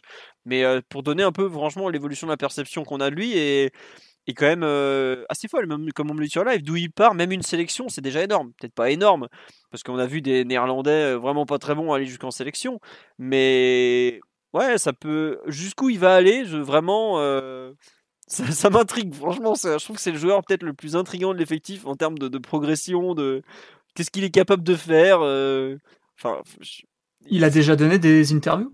Ouais, il est passé en conférence de presse, j'ai même pas retranscrit tellement euh, c'était de la soupe. Il a à dire quand même. Voir s'il s'est parlé déjà. Bah, il a... Je crois qu'il a, il a, fait, il a tenu des propos très néerlandais euh, en termes de confiance en lui. Tout à fait. je, veux, du temps de jeu et tout comme ça. c'est un peuple assez peu traversé par le doute, j'ai l'impression. clair. non, mais voilà. Bon, écoutez, on va pas passer non plus deux heures sur ce bon Mitchell Baker, mais quand même, c'est. On nous dit Matuidi a intrigué aussi à son époque. Écoutez, s'il a la carte de Blaise Matuidi, franchement, c'est tout ce qu'on lui souhaite parce que, pareil, dans le genre exploitation à 100% de son potentiel, c'est un modèle de, du genre. Bon, on va changer de ligne. Je pense que euh, on a un peu fait le tour sur la défense. Vous voulez parler du match de Gay Herrera ou on passe à, à la première de Rafinha? Je pense que la première de Rafinha est quand même peut-être un peu plus intéressante, non? Puis comme c'est Bah, moi qui les autres dirige, allez, fait des matchs très nobles, même si c'est honnête. Je pense que Rafinha est plus intéressant. allez, on va parler. Gay donc- Herrera, on fait quand même un bon match. je pense. Oui, il faut le dire, ils ont fait un bon match. ouais. Mm. Non, Gay, globalement, on en avait parlé avant la trêve, il est plutôt sur une bonne série. Donc euh, c'est bien. Après, euh, et Gay, euh, bon, on a un peu été vacciné l'an dernier, donc on, on va attendre encore un peu maintenant. Mais bon. Bah, s'il peut, s'il peut réussir à chaque fois ces deux premiers mois dans la saison, bah, pour le coup, là, on a d'autres milieux de terrain pour faire le reste. Mais s'il peut, s'il peut nous faire les deux pro- très bons premiers mois qu'il a fait l'an dernier, bah, c'est Ouais. déjà ça. Non, sur le reste, c'est qu'on nous dit Gay est en progrès. Oui, Gay euh, totalement en, en progrès. euh, et donc, euh, tant mieux, quoi. Tant mieux. Qui, qui continue comme ça, et il sera une solution pour de nombreux matchs et il sera toujours dans la rotation parce que vu le nombre de joueurs Je qu'on pense a. que l'arrivée de Danilo peut lui faire du bien à Gay. Ouais, bah, bah, le, le- le fait de retrouver un profil très défensif, même si c'est deux joueurs qui sont très différents dans leur manière de, de jouer au football, même de défendre, c'est pas, pas du tout les mêmes joueurs, mais le fait d'avoir un, un joueur très défensif qui arrive au, au PSG alors que auparavant c'était un peu le seul profil très fort et très expert défensivement, je pense que lui il sait qu'il va jouer gros et qu'il va devoir profiter de chaque moment pour, pour se mettre en valeur, ça peut lui faire beaucoup de, beaucoup de bien. tu, ouais, tu as aussi peut-être l'idée de, entre guillemets, de montrer euh, ce que c'est qu'un vrai profil défensif et il sera peut-être pas jugé de la même façon non plus, quoi. Hum, moi aussi. Moi, je le voyais plus dans le sens où c'est un joueur qui va, Danilo, qui peut risque aussi permettre à, à Gay de trouver un, registre qui lui, qui lui plaît plus, c'est-à-dire de pouvoir défendre en avançant avec une sécurité derrière. Alors qu'on l'a pas souvent vu dans des doubles pivots euh, l'an dernier avec Verratti, où il devait faire un peu, ou avec Paredes, peu importe, où il devait faire un peu les deux, euh, se limiter un peu euh, dans les, dans, dans les pressings en avant et tout en devant couvrir son, ses arrières, et ce qu'il faisait pas toujours à bon escient. Et euh, ce qui pouvait pas- parfois poser problème dans des, dans des matchs où on se retrouvait avec un double pivot qui protégeait rien du tout devant la défense et qui était aspiré par l'avant. Là, avec une sécurité problèmes peut-être derrière lui. aussi. Oui, non, c'est des problèmes collectifs, mais ça correspond aussi à la tendance du joueur de- d'aller chasser, quoi, d'aller défendre en avançant. Danilo, quelque part, paradoxalement, c'est peut-être plus un joueur qui, est- pas forcément un joueur qui va entrer en concurrence avec lui d'ailleurs, mais un joueur qui, avec lequel il pourrait être é- éventuellement associé. D'ailleurs, on risque de le voir dès demain. Ouais, bon. Euh, Omar, tu rajoutais quelque chose sur Gay euh, Ou c'est bon, t'es t'es bien avec le pays, t'as pas besoin d'en rajouter? Non, non, euh, je suis tout à fait d'accord avec ce qu'a dit Mathieu euh, concernant euh, l'apport, l'apport de Danilo qui va lui permettre d'aller chasser un petit peu plus haut et euh, d'avoir peut-être des zones moins grandes à, à couvrir euh, et en pressing et en récupération. Donc ça fait, ça fait des tâches un petit peu mieux reparties et peut-être un, probablement moins de temps de jeu, mais peut-être mieux de temps de jeu. Ouais, tiens, on nous signale sur le live que Gay a touché. C'est pas la quantité, mais la qualité des minutes. Voilà. Vous avez entendu Mathieu un peu, mais je crois que. Parce que moi, ça a un peu coupé. Ah, je crois que c'était chez moi que ça marchait pas. Ça, ça- ça a coupé, mais il a, il a cité euh, cette phrase immense de Cholo. Bon, très bien. Donc, si on a cité Simeone dans le podcast, non. euh, petit point aussi euh, pour Sénégal, Sheikh Rendoy a signé au Red Star. Il fallait le signaler dans le podcast qui respecte le plus Sheikh Rendoy sur Terre. Donc, euh, Je peux le dire, la, la rue est en liesse. voilà. C'est, Pas de couvre-feu Ah, le- pour nous. il y a un, gr- il y a un grand site qui est arrivé en Ile-de-France, ce n'est pas celui que vous croyez. Voilà. Euh, on nous dit 124 ballons touchés Gay euh, vendredi soir. Bah ouais, ça montre bien qui est de qu'il est je trouve de, retour à un, bon niveau. Voilà. Premier match de Rafinha donc. On va rep- on va parler de Rafinha, je peux vous le dire. On va arrêter de parler de Gay, de Herrera et de Baker maintenant. Donc euh, positionné milieu relayeur gauche, même si on l'a vu un peu sur toute la largeur. Une petite heure de jeu pour son premier match officiel depuis trois mois. Je sais même pas s'il avait joué les amicaux avec le Barça, je suis pas sûr. J'ai j'ai pas trouvé les, les compos. Je crois qu'il a fait une feuille de match, mais je sais même pas s'il a joué. Il me semble qu'il a fait des feuilles de match, ouais, mais il est jamais entré en jeu, donc bon, voilà. Euh, qui veut se lancer sur ce premier match de Rafinha? Bah tiens, Simon, t'as le micro ouvert, on te laisse en parler. En plus, tu l'as longuement présenté sur le site euh, juste avant, euh, juste après, pardon.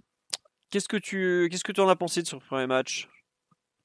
Euh, J'ai trouvé que c'était un match euh, à peu près conforme à ce qu'on peut attendre du joueur. En fait. Il a joué, euh, il a pas joué contre nature du tout. Il a, on l'a mis déjà à son poste, poste de relayeur, euh, plutôt dans un milieu à 3. Et, surtout, il a, pu montrer qu'il y a du football dans les jambes quand même. Je crois que ça c'est le plus important avec ce joueur-là. C'est comme quelqu'un de, très supérieur techniquement, de très fiable, capable de, faire beaucoup de choses et surtout des choses qu'on n'avait pas forcément en magasin. Et le fait qu'il puisse euh, toucher beaucoup de ballons, se mettre en confiance, alors il, en a payé le prix fort euh, jusque dans sa chair, mais ça a dû lui faire du bien aussi de d'avoir un match très favorable à, à, ce compte 10. donc je pense que lui, pour le coup, là, non pas le, je vais pas parler forcément des blessures ou quoi, mais je pense qu'au niveau de sa forme, euh, au niveau de, sa qualité de physique, il doit progresser encore, être un peu moins lourd, être un peu plus, un peu plus frais, un peu plus mobile. Donc ça, je pense que ça va venir avec les semaines s'il a pas de soucis. Mais globalement, un, plutôt bon match de sa part. Alors forcément, il a pas tout réussi. Je pense qu'il peut être encore plus inspiré, encore plus euh, impliqué dans le jeu et encore plus déterminant. Mais il a fait euh, du bon Rafinha, du Rafinha plutôt sur la lancée de sa saison dernière où, il avait fait des très bons matchs, pas forcément tout le temps, mais une plutôt très bonne saison au, Celta Vigo, dans une équipe où globalement qui a été un peu orpheline au niveau technique dès que l'ami euh, Lobotka était parti au Napoli, où il faisait plutôt une, une association intéressante au milieu, puis ensuite il a dû s'occuper de l'équipe un peu, un peu tout seul après son départ. Et il a, il a pu montrer un peu cette qualité qu'il a euh, sur le match des, des Costières. Donc euh, vraiment à voir. Même si j'ai un peu du mal à déterminer quelle serait son, son importance, euh, le nombre de minutes, le est-ce que tu t'adaptes un peu tactiquement pour lui, je à voir. Mais en tout cas, je j'ai été plutôt convaincu de, son match, qui n'a pas du tout été euh, insipide ou transparent. Ouais, on nous dit la vraie, vraie visite médicale pour lui, ça a été le tampon. Euh, oui, certes, bienvenue en Ligue 1, monsieur Raphaël Alcantara. Et on nous dit évidemment qu'il a du ballon, c'est un Alcantara, c'est dans leur gène. Ouais, alors méfiez-vous des gènes, je peux vous dire que Jordi Cruyff, euh, méfie-toi mon, mon petit. Parce qu'il fumait pas deux paquets et demi par jour. bon, bref. On t'a pas tout dit. Euh, non, mais euh, autre réaction nous dit Rafinha, sa fraîcheur, sa facilité technique fait beaucoup de bien. Il se déplace beaucoup entre les lignes. Dans un 4-3-3, ça peut être vraiment intéressant. Oui, des bons débuts, il faut le dire. Dans l'ensemble, euh, de très bons débuts, même, j'ai trouvé. J'avoue que le milieu aligné, j'espérais, quand j'ai vu comment il s'appelle, notre bon Paredes sortir au profit de, de Herrera. Je fais bon. Et puis finalement, euh, il a mis un peu de temps à rentrer dans son match, je trouve 15-20 euh, minutes, mais de la 20e à la 60e, quand il sort, je trouve vraiment très très bien. Euh, dans, dans, le, dans le rythme, dans le ton, il a commencé à bien distribuer. ses partenaires ont commencé à lui faire confiance et il a su leur rendre des débuts encourageants. Alors je ne sais pas s'il sera titulaire au PSG, tout ça. En même temps, avec entre son dossier médical et celui de notre groupe en général, euh, titulaire, c'est un statut un peu fragile, on va dire. Mais en tout cas, euh, il a montré déjà que techniquement il avait le niveau. Le coup de rein est, quand même pas mal là, même s'il y, a, du travail et tout. Mais non, des débuts très encourageants en fait. Vraiment, euh, même en Simon, on en a parlé comme un relayeur droit, un peu dans ton article surtout. Enfin, c'est un peu ce que, ce que tu sous-entendais, pardon. Et je trouve qu'en relayeur gauche, et bah euh, bon, j'ai bien aimé quoi. En tout cas, euh, l'idée de le voir en relayeur gauche, Verratti en relayeur droit, par exemple, avec. Euh, de toute façon, il peut couvrir beaucoup de surfaces de jeu différentes. Hein. Rafinha, en carrière, je pense qu'il a quand même plus joué à droite qu'à gauche ou, dans l'axe en termes de, poste, de relayeur, de, de, même de milieu offensif. Par contre, on voit à chaque fois que dans ses déplacements, c'est quelqu'un d'assez attiré par le ballon, qui aime euh, de toute façon, le football de jeu court et le football de jeu court, tu as tendance à voyager un peu ensemble sur le terrain, proches les uns des autres. Euh, que ce soit au Barça, même un petit peu euh, à l'Inter ou, au Celta Vigo, même si c'était des équipes différentes. Et globalement, je pense qu'il aura aucun problème, lui, à voyager sur le terrain.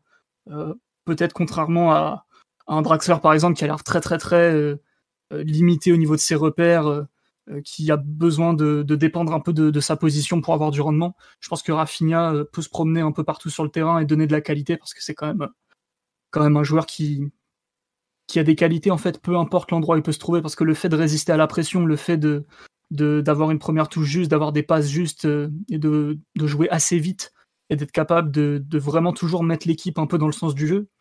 Un peu comme Verratti, que ce soit à droite ou à gauche, même si a aussi ses préférences globalement il est capable d'intervenir un peu partout. Très bien. Mathieu, tu veux compléter sur cette euh, première analyse de Simon euh, et de moi d'ailleurs? euh, Dire que je partage totalement ce qu'a dit Simon et surtout ce qu'a écrit Simon dans, son article sur le site. Je pense que c'est un parfait résumé de, ce que peut apporter le joueur, de ses limites et de comment on peut les compenser au PSG. C'est-à-dire les limites physiques évidemment d'un joueur qui ne pourra pas faire 40 apparitions dans la saison a priori, donc il va falloir doser est bien, dont il va falloir répartir les minutes, et y compris les minutes à l'intérieur même d'un match. Et aussi sur sa, ses limites, on va dire, statistiques, d'un joueur qui a un rendement assez, assez limité, on va dire, mais dans le sens où pas forcément quelque chose qui nous pénaliserait, parce que évidemment, on a, les, on a les outils devant pour faire la différence. Par contre, toutes ces qualités de protection de balle, euh, de, aussi de disponibilité. Vous avez parlé des positions. Euh, c'est vrai qu'il a souvent joué à droite, relayeur droit au Celta, mais même ailier droit au, Barça, même parfois faux neuf. Euh, je crois que c'est au Barça B. Ouh là là. Ouh là là là là. Répète, répète ta dernière Mathieu, phrase. Mathieu, stop, stop. En- Et- Euh, Reviens. Monsieur Mais Martinelli. Quand tu le voyais jouer à l'Inter. Oui. Oui. Non, ça, en fait, oui. ça a complètement, Allô ça nous a fait le coup de la distorsion, et donc euh, là, tu reprends sur quand tu le voyais jouer à l'Inter, vas-y. Ah, bah, c'est juste, euh, juste ça.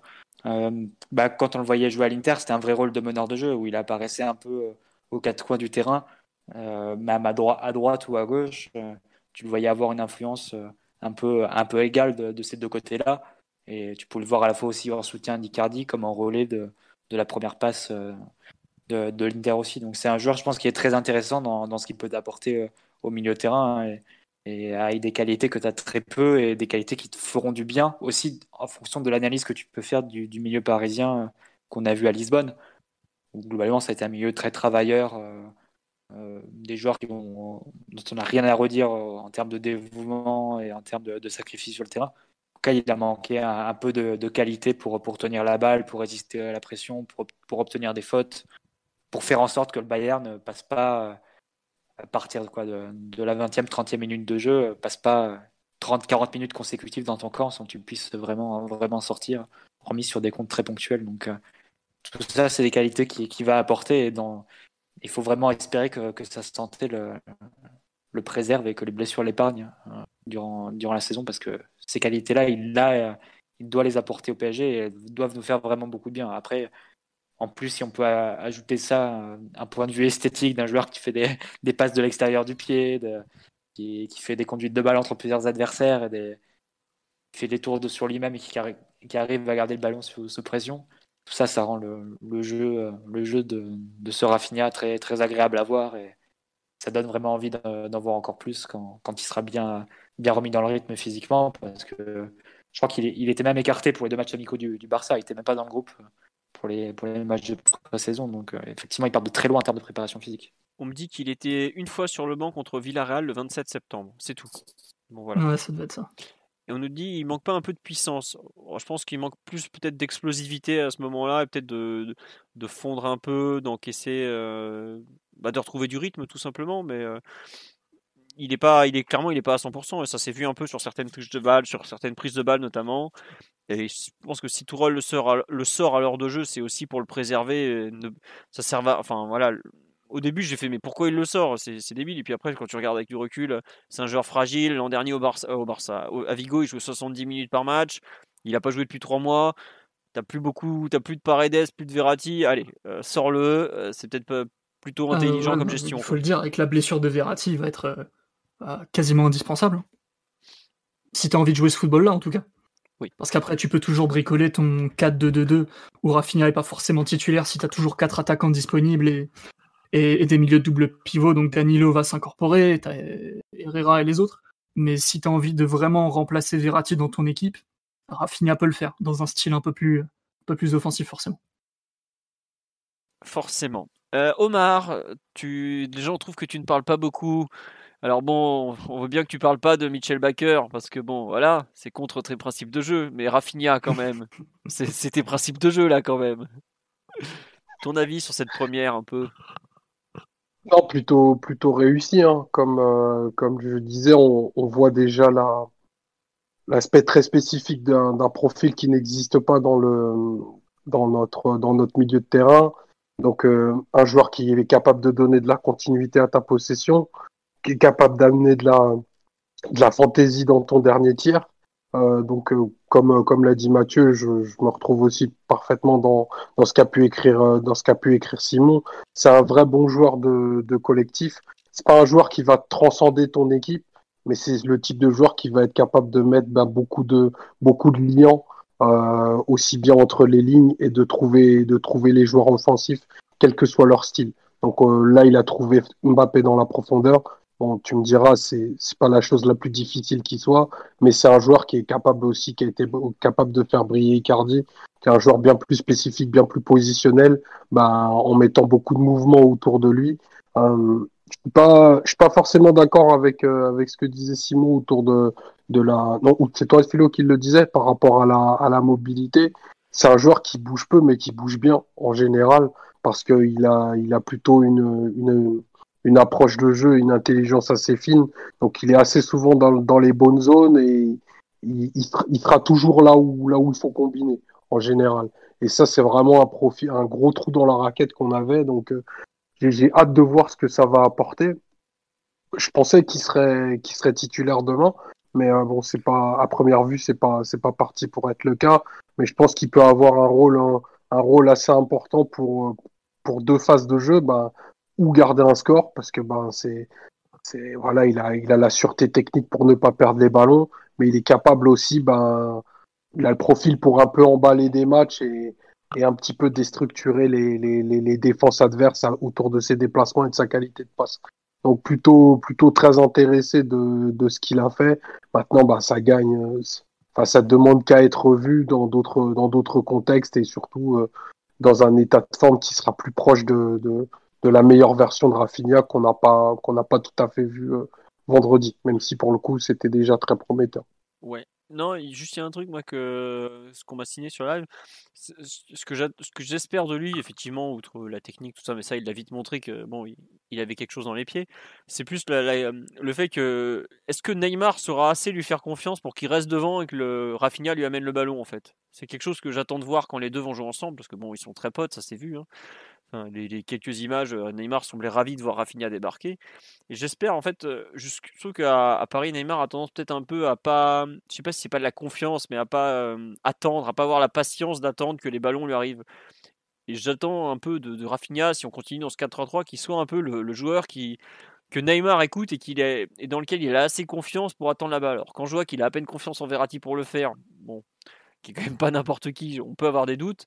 Mais en tout cas, euh, j'attends de, j'espère ça de lui. Quoi. Mais en tout cas, j'espère aussi qu'on le reverra vite. Et je sais, même si on, va en parler ensuite de la compo, pour moi, euh, j'attends beaucoup de le voir demain parce que euh, il y a eu des milieux annoncés qui font pas rêver sur le papier. On, peut dire ça comme ça. Quoi. Donc voilà un peu le, comment dire, le ressenti sur cette première, évidemment très positif de, ce très bon joueur qui est, très, comme euh, comme Florendi d'ailleurs, qu'on peut dire ce très bon footballeur qui est Rafinha. C'est-à-dire qu'il a vraiment des qualités liées au football pur, le, le ballon, l'intelligence, la technique, c'est vraiment des, c'est un beau footballeur, quoi, tout simplement. C'est quelqu'un dont on apprécie, qu'on apprécie de voir jouer, quoi. Alors, dans un autre style que Florenzi, évidemment, parce que il a, il a plus de, de brio individuel, de, de, brillance balle au pied. Mais je trouve que c'est vraiment, on a, on a, recruté des, les deux sont vraiment des très très bons joueurs de football, quoi. Après, maintenant, faut, faut mettre tout ça en musique, insérer, les insérer dans un collectif, un équilibre et tout ça, mais les, ces débuts sont, sont vraiment prometteurs et correspondent à ce qu'on espérait en tout cas. Et ça, c'est déjà pas mal. On a, je pense, fait le tour sur la Mirafinia. Est-ce que vous voulez évoquer vite fait, euh, je dis vite fait parce qu'on en est déjà quand même à une heure et quart d'émission, les matchs de Sarabia ou Mbappé, où on parle un peu de, de Peut-être, euh, bon, Mbappé, on en parle toutes les semaines ou presque. Un petit mot sur peut-être le retour en forme de, l'ami Pablo Sarabia ou pas? Allez, c'est parti. Qui veut parler un peu de, de Pablo? Euh, Retour en forme, t'es sympa, Fio, parce qu'il sort quand même une heure extrêmement compliqué hein, sur le côté. Retour en efficacité alors. Bah après, si tu veux, la, la fin du match, elle est bien. Hein. Les, les 20 dernières minutes, euh, à partir du moment où il passe un peu plus à gauche ou même plus axial même. Mais euh, quand il était sur le côté droit, tu avais un peu peine pour lui quand même. Il passait aucun joueur. Bon, ça, c'est. On va dire que c'est un peu euh, habituel. C'est pas forcément le, type d'ailier de, de, percussion, etc. Mais quand même. Et tu le trouvais, enfin, on le trouvait très mal à l'aise et, en très grande difficulté pour faire des différences ou, même pour être trouvé offensivement. Donc, euh, non, je, sais. Mais après, c'est vrai que la fin du match, elle bien pour lui. Elle risque de, au moins de lui redonner un peu confiance. Parce que ça se voit que c'est un joueur, ça, se voit que c'est un joueur qui, qui, marche un peu comme ça par cycle ou par, c'est pas forcément un joueur qui, qui, qui a l'air très imbu de lui-même ou, très, très, très porté sur, enfin, avec une énorme jauge de confiance en lui, on va dire. donc c'est un joueur qui est un peu sujet à, des, à des pertes de confiance ou à des moments un peu comme ça erratiques. Et bon, si c'est si c'est son but, ces deux passes décisives peuvent lui redonner confiance et lui faire du bien moralement, bah, tant mieux il faut prendre parce que la première heure de jeu qu'il connaît vendredi, elle est quand même très compliquée, je trouve. Ah, je suis bien d'accord, oui. Ailier droit, là, c'était pas. Et même. Après, tu vois, on dit ça, mais de mémoire, c'est lui qui trouve Herrera de la tête sur un bon centre. Il y avait quand même un peu de, sa capacité à, être décisif, quoi. À vraiment faire la dernière passe. Mais c'est vrai que les 20-25 dernières minutes dans un rôle de milieu offensif gauche, j'ai l'impression qu'on en est retrouvé le joueur, quoi, d'un coup. Est-ce que c'est. C'est ce repositionnement un peu plus bas où il a pu plus toucher le ballon, peut-être se remettre en confiance? Est-ce que c'est le fait qu'il soit lâché ou tout simplement Nîmes qui craque complètement? Je ne sais pas trop un peu comment l'interpréter, cette, euh, ce soudain euh, regain de, qualité au sein de, son, de son match, oui je pense, Moi, je pense qu'il a trouvé d'autres espaces en fait. on sait que c'est un joueur qui, qui est pas forcément très fort dans l'élimination, dans le duel un contre un avec son défenseur. Et quand il était à droite, il a eu beaucoup d'actions de ce type à jouer. Et c'est pas là où il va faire de la différence, et, parce qu'il n'a pas le coup de rein, il n'a pas la, vitesse, il n'a pas forcément même la qualité technique dans le dribble. Alors que quand il est passé un peu plus proche du, milieu de terrain, il, a trouvé sans doute plus d'espace aussi dans le dos des, milieux adverses, et, ensuite aussi plus proche de Mbappé aussi pour le lancer en profondeur, comme, sur le cas du troisième but. Ça a été peut-être un peu plus facile pour lui de jouer, mais après je sais pas si c'est une question de poste, parce qu'on l'a aussi vu faire des bons matchs à droite dans d'autres scénarios de match où la construction était plus côté gauche. Lui, il apparaissait comme ça pour, conclure dans la surface. Donc, euh, je pense que ça dépend un peu du contexte, pas forcément lié à, une question de position euh, en soi ou seulement. D'accord. Je sais pas, euh, Simon ou Omar, comment vous, vous lisez son match de votre côté à Pablo? Simon? Pas, pas un avis très tranché sur son match.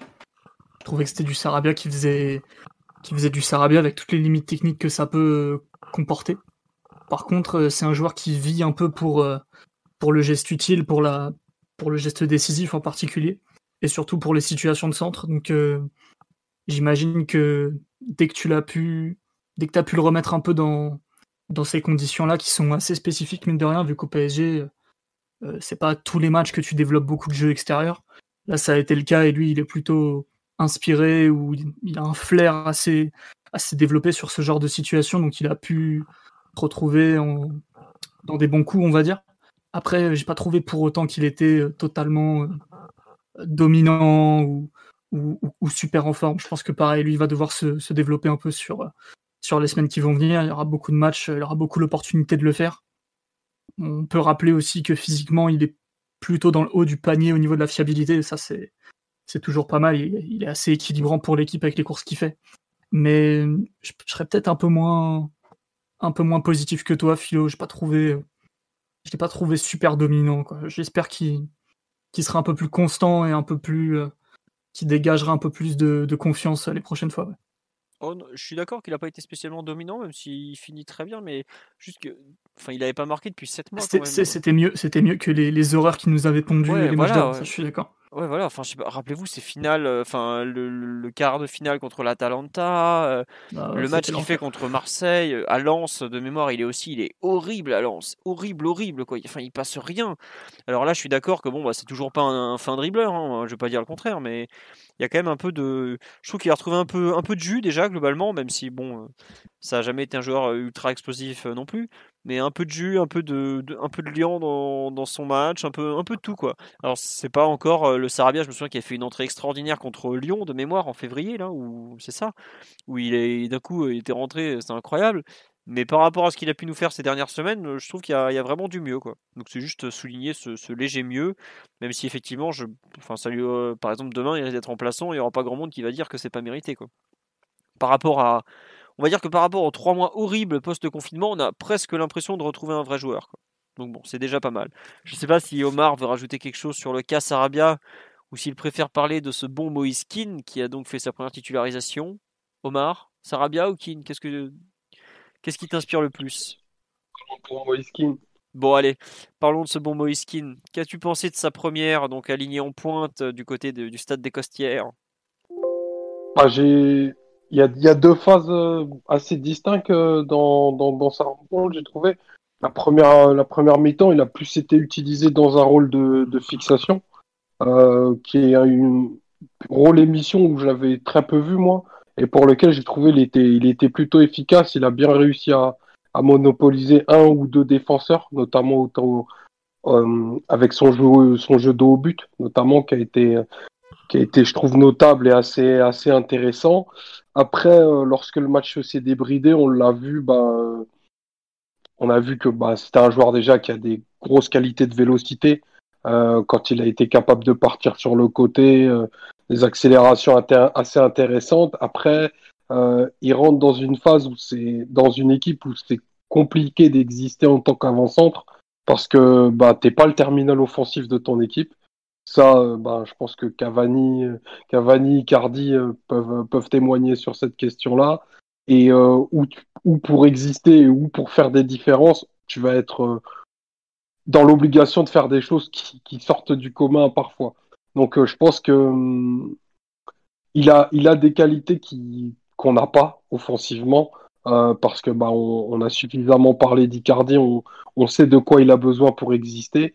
Euh, a d'autres choses. Euh, il a cette capacité, je pense, à pouvoir exister sur un front, sur un front bien plus large, parce qu'on l'a vu finir euh, sur le côté, notamment, et il a été, euh, moi, je trouve intéressant dans sa capacité à percuter. Donc, il a ça pour lui. Je pense que dans la boîte à outils qu'a qu il va avoir une, une facette qui est très très utile parce que bah déjà il a il a cet aspect de haut jeu, il a cette vélocité que, que Tourelle aime bien pour pouvoir attaquer des espaces et finir, euh, finir des, situations, des situations un peu dans le rôle d'un Obama, comme Aubameyang à, à Dortmund. Donc euh, voilà, j'ai pas, j'ai pas découvert Moiskin vendredi. J'ai juste vu qu'il était un peu plus complet que le, que le super joker qu'il était il y, a, il y a deux ans. Et pareil, euh, pareil que Rafinha, j'attends de le voir un petit peu plus en, un petit peu plus en canne, mais je suis plutôt, plutôt aussi bien aimé, bien aimé sa rencontre. Dommage qu'il n'arrive pas à marquer ce petit but qui aurait, qui aurait parachevé, je pense, une, une performance, pas un grand match d'attaquant, mais euh, un match où il a montré plusieurs facettes qui, qui vont lui permettre d'avoir, je pense, quantité de minutes dans cette équipe et, dans, et à plusieurs rôles. On nous dit sur live, je crois qu'en un seul match, il a compris qu'il n'allait pas être le centre du monde en attaque. Ah oui, et encore, il n'y avait pas Neymar. Hein. Mais oui, non, bah, c'est ça le rôle d'avant-centre au comme tu le dis, Omar. C'est pas le terminal offensif numéro 1, tu es un complément de deux joueurs euh, d'une autre dimension. Donc, bah, faudra voir comment il s'adapte aussi. On nous dit sur là aussi, il est loin d'être prêt physiquement. Les 30 dernières minutes étaient très difficiles pour lui. Il ne participe pas beaucoup au jeu. Après, de par le rôle qu'il avait, est-ce qu'il était, on lui demandait de participer au jeu? Je suis pas, je suis pas certain non plus. Je sais pas, Mathieu, toi qui l'a régulièrement vu avec la Juve, qu'est-ce que tu as pensé de son match euh? Est-ce qu'il a montré ses bons côtés, ses, ses moins bons côtés euh, Qu'est-ce que tu as été déçu, con, conquis?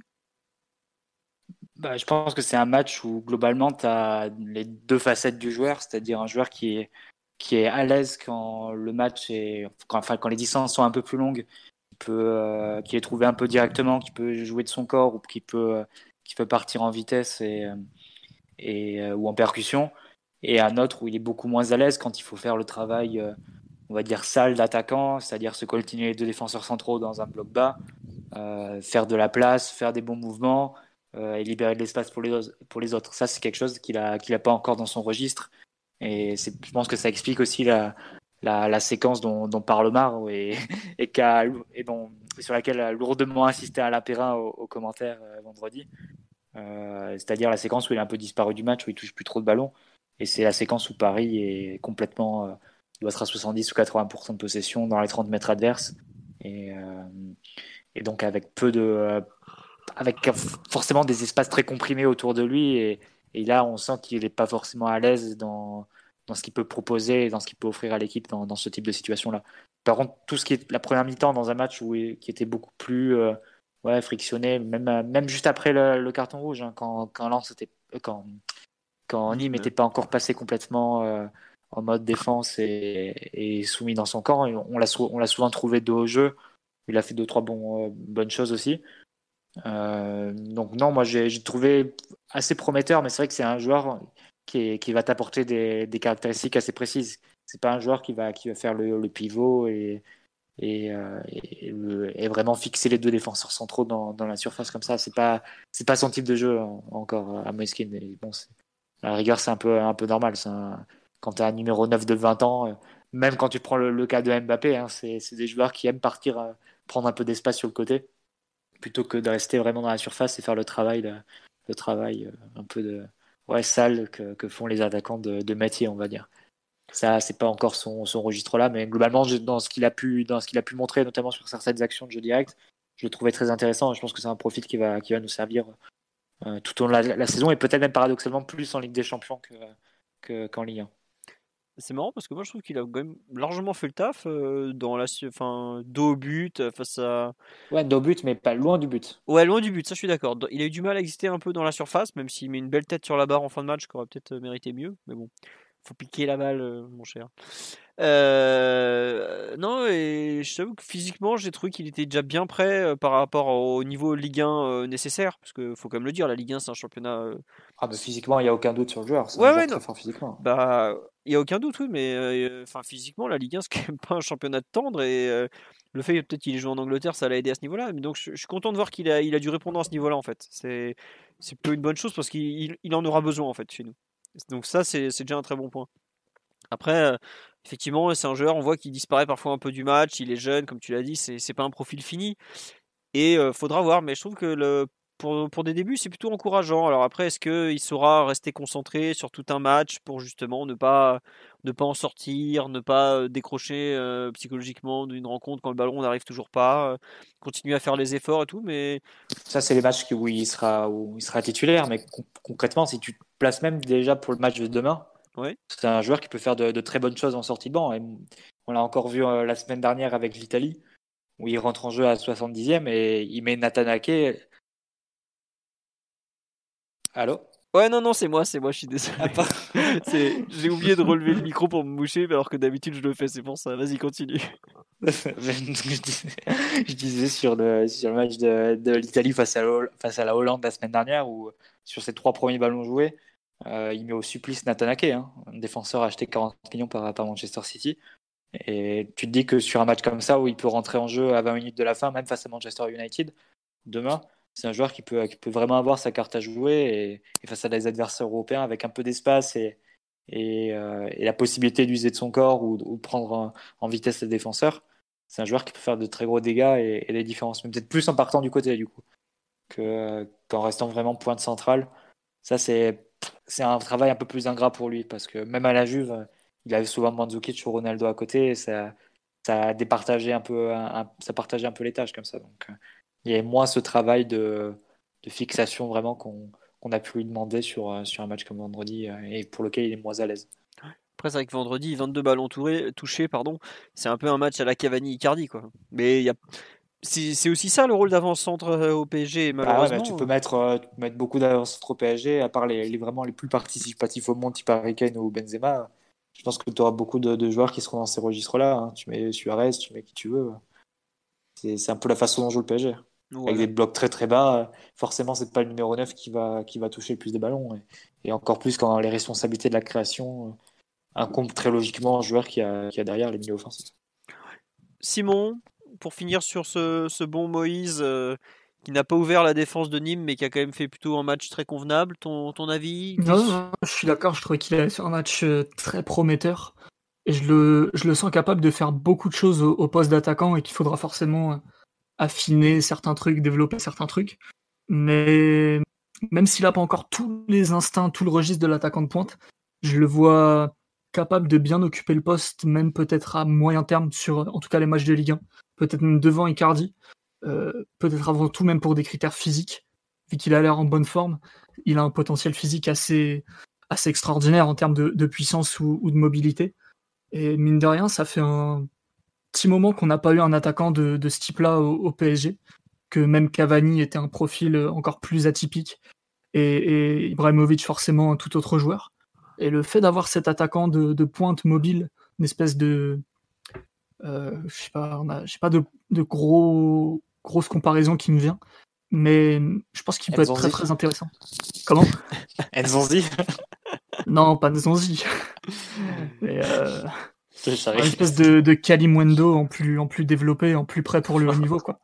Le côté mobile, mais en même temps euh, très très fort euh, en pointe, euh, capable de, de mine de se créer des occasions à partir de pas grand chose lui non plus, et peut-être même capable de, de bien échanger les postes avec Mbappé. Ça, je pense que c'est une association qui peut être intéressante. Forcément, Neymar viendra troubler ce, ce petit jeu et, et, ce sera lui le, le boss quand il sera sur le terrain. Mais le fait d'avoir Mbappé et, et qui ensemble qui sont aussi mobiles, aussi capables d'interchanger les positions et un peu de, de se relayer dans les espaces, je, trouve, je, peux, je peux imaginer que ça donne quelque chose de, de prometteur et, j'espère qu'il aura beaucoup de, de, minutes, même au profit d'Icardi par exemple, qui euh, clairement est, doit encore euh, retrouver de la forme, retrouver du jus et, et les photos qu'on a vues de lui pendant la trêve n'étaient pas euh, très convaincantes. Ceux qui savent, savent. Oh, bon, on vous conseille les photos. Ah, t'es complet surtout. T'es complet, Simon, sur ton conseil avec qui il fait les assados. Euh... mais les autres autour de lui, ils font 63 kilos, pas 93. Euh. Il même, est blessé. Euh, même Paredes qui était en surpoids, là, t'as vu ça Affûté comme une, comme une arbalète depuis le Covid. Depuis le Final 8 même. Donc euh, bon. C'était possible. il, faut, il faut pouvoir combiner l'assado et, et un IMC normal. Voilà. Il faut pouvoir combiner l'Assado et un IMC normal.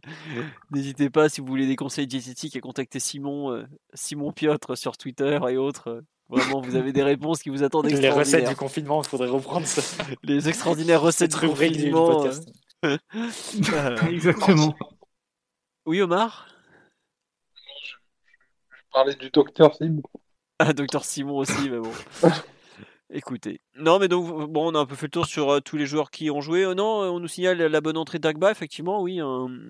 une passe décisive et un centre qui, est plutôt bien vu au second poteau pour Sarabia. Bon, on, verra. Bah, lui aussi, il risque de ne pas jouer donc le match, enfin, au moins ne pas débuter. Le match de demain soir, on y vient enfin pour ceux qui attendent depuis bientôt une heure et demie qu'on en parle, même plus d'une heure et demie. PSG Manchester United, on est donc au début de la phase de poule de la Ligue des Champions. C'est la première rencontre, euh, puisque c'est le début, excusez-moi, j'étais en train de vous changer l'image pour, pour les gens qui regardent en différé. Euh, réception d'United, on a donc une liste d'absence assez monumentale de chaque côté. Côté PSG, vont manquer la rencontre de façon certaine. Bernat, Kerrer, Paredes, Icardi et, euh, Verratti. soit quand même euh, aller entre 3 à 5 titulaires en puissance tout de même, faut, faut quand même le signaler.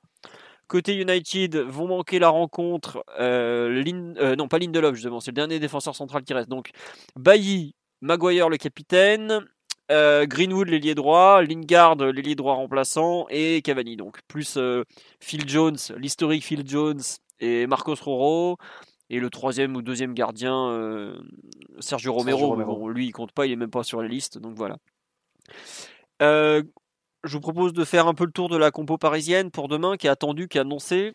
Dans les buts, je pense qu'on est tous d'accord pour Navas.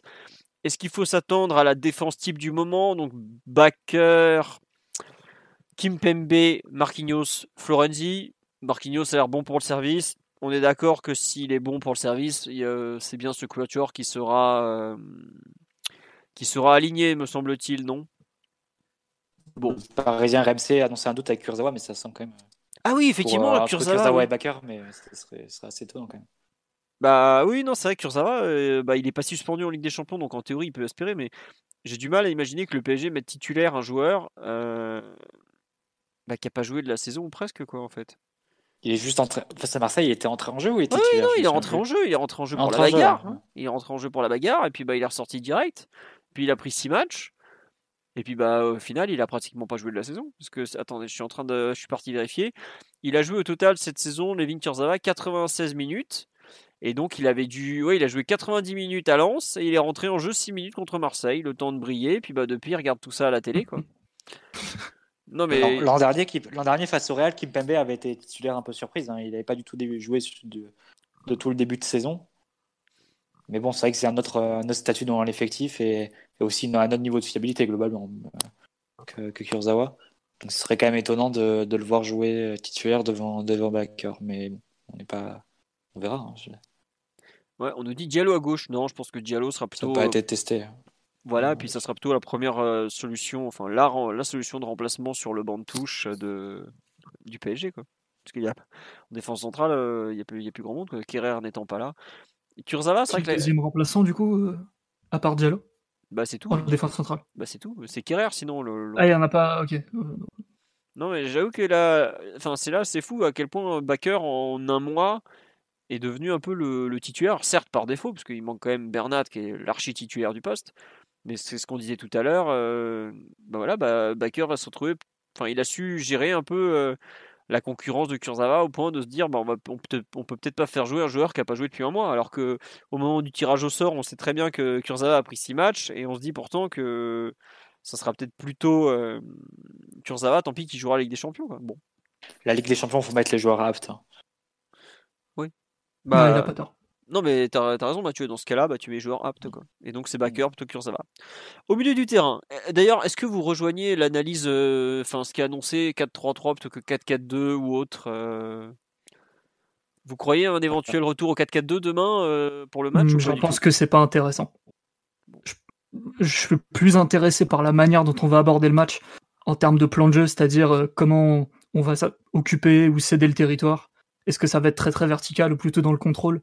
Plutôt que sur euh, une composition qui au final veut pas dire grand chose dans ce PSG là parce que des compositions on en voit des tas, ça change beaucoup et je pense que c'est pas pas un débat qui vaut la peine à mon avis.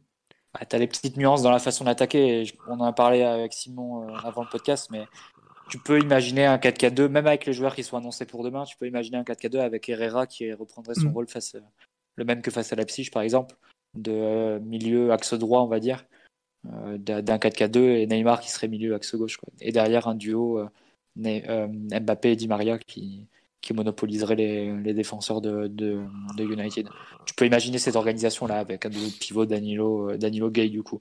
Ou alors tu peux faire un vrai 4-3-3 avec Mbappé à gauche et Neymar faux neuf, un peu type, type Ligue des Champions. Type, Atalanta. Honnêtement, sur le papier, je vois pas une meilleure formule des deux les deux peuvent se valoir, les deux peuvent avoir des, des, justifications, mais il faudra voir le, plan de jeu qu'il y a derrière ça. Quoi. Il y a assez peu de nuances en réalité. Il faut, faudra voir aussi comment ça s'anime défensivement. Qui fait le quatrième milieu en phase défensive Est-ce que ça sera Di Maria Est-ce que ça sera Neymar? Par rapport aux, trois milieux en plus qu'on a, ils seront Danilo visiblement et Herrera Gay.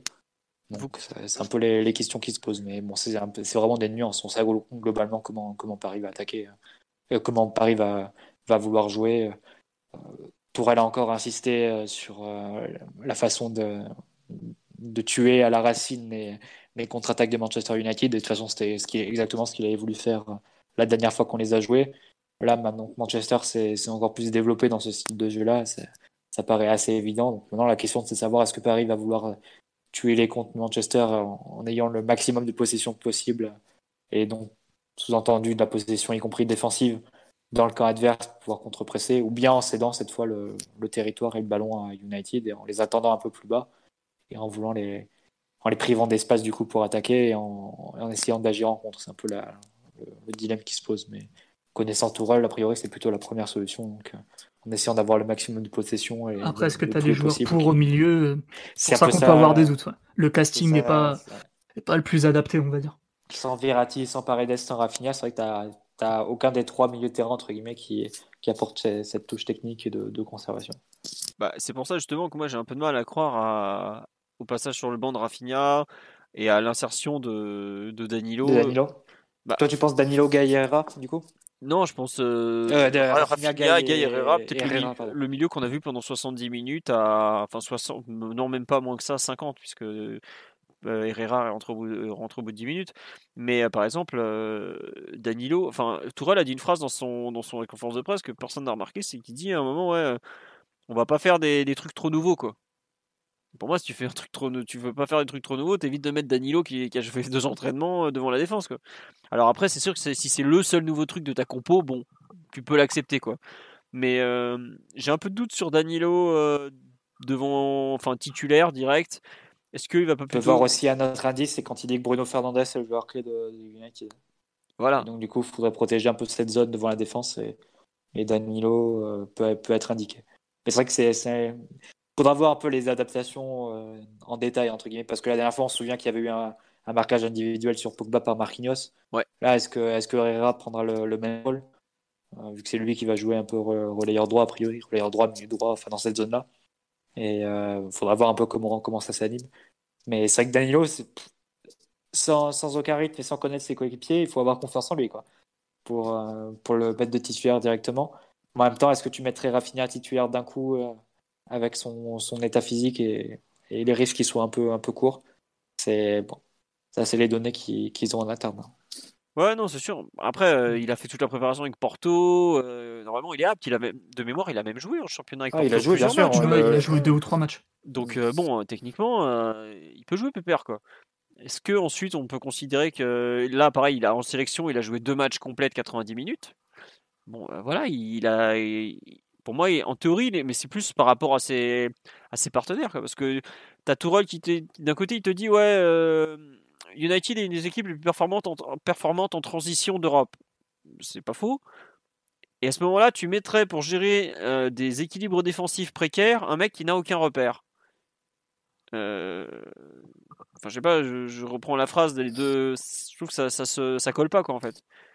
Alors que, il, y a plein, il y a plein de façons de le voir aussi, parce qu'il y a une autre, une autre dimension, c'est de dire Danilo, ça peut solidifier entre guillemets ta base défensive, sachant que tu as Florenzi et Baker sur les côtés, où ça risque de, de tanguer à certains moments. Donc, tu sais que Marquinhos ou Kimpembe, ils vont avoir des couvertures latérales à faire, et donc c'est pas mal non plus d'avoir un numéro 6 un peu plus positionnel pour, euh, pour faire les compensations quand Marquinhos et Kimpembe seront, seront euh, appelés à faire des, des, compensations et des couvertures sur les côtés. Donc, euh, il y a plein de façons hein, d'essayer de, de, trouver des indices, de, de deviner. C'est, y a, les deux options sont, se justifient pour moi, mais celle qui, enfin, le, critère décisif, ça reste le physique, je pense.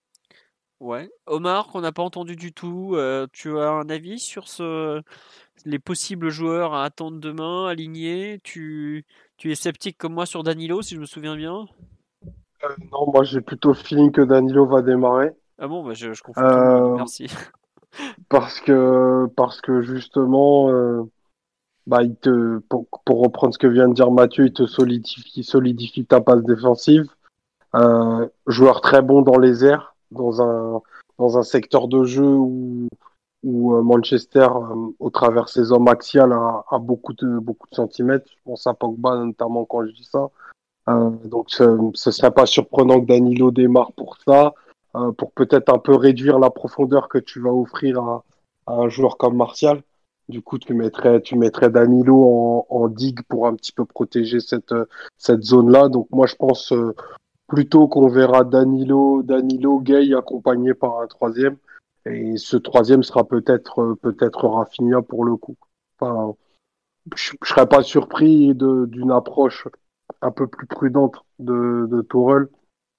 C'est un petit peu, c'est un petit peu toujours comme ça qu'il approche euh, ces matchs-là au milieu, avec deux milieux très sécurisants euh, selon son, selon, selon ses standards, donc du coup qui serait Danilo et Gay, et un milieu pour donner un peu plus de liberté à, à Rafinha pour toucher, pour toucher ses offensifs.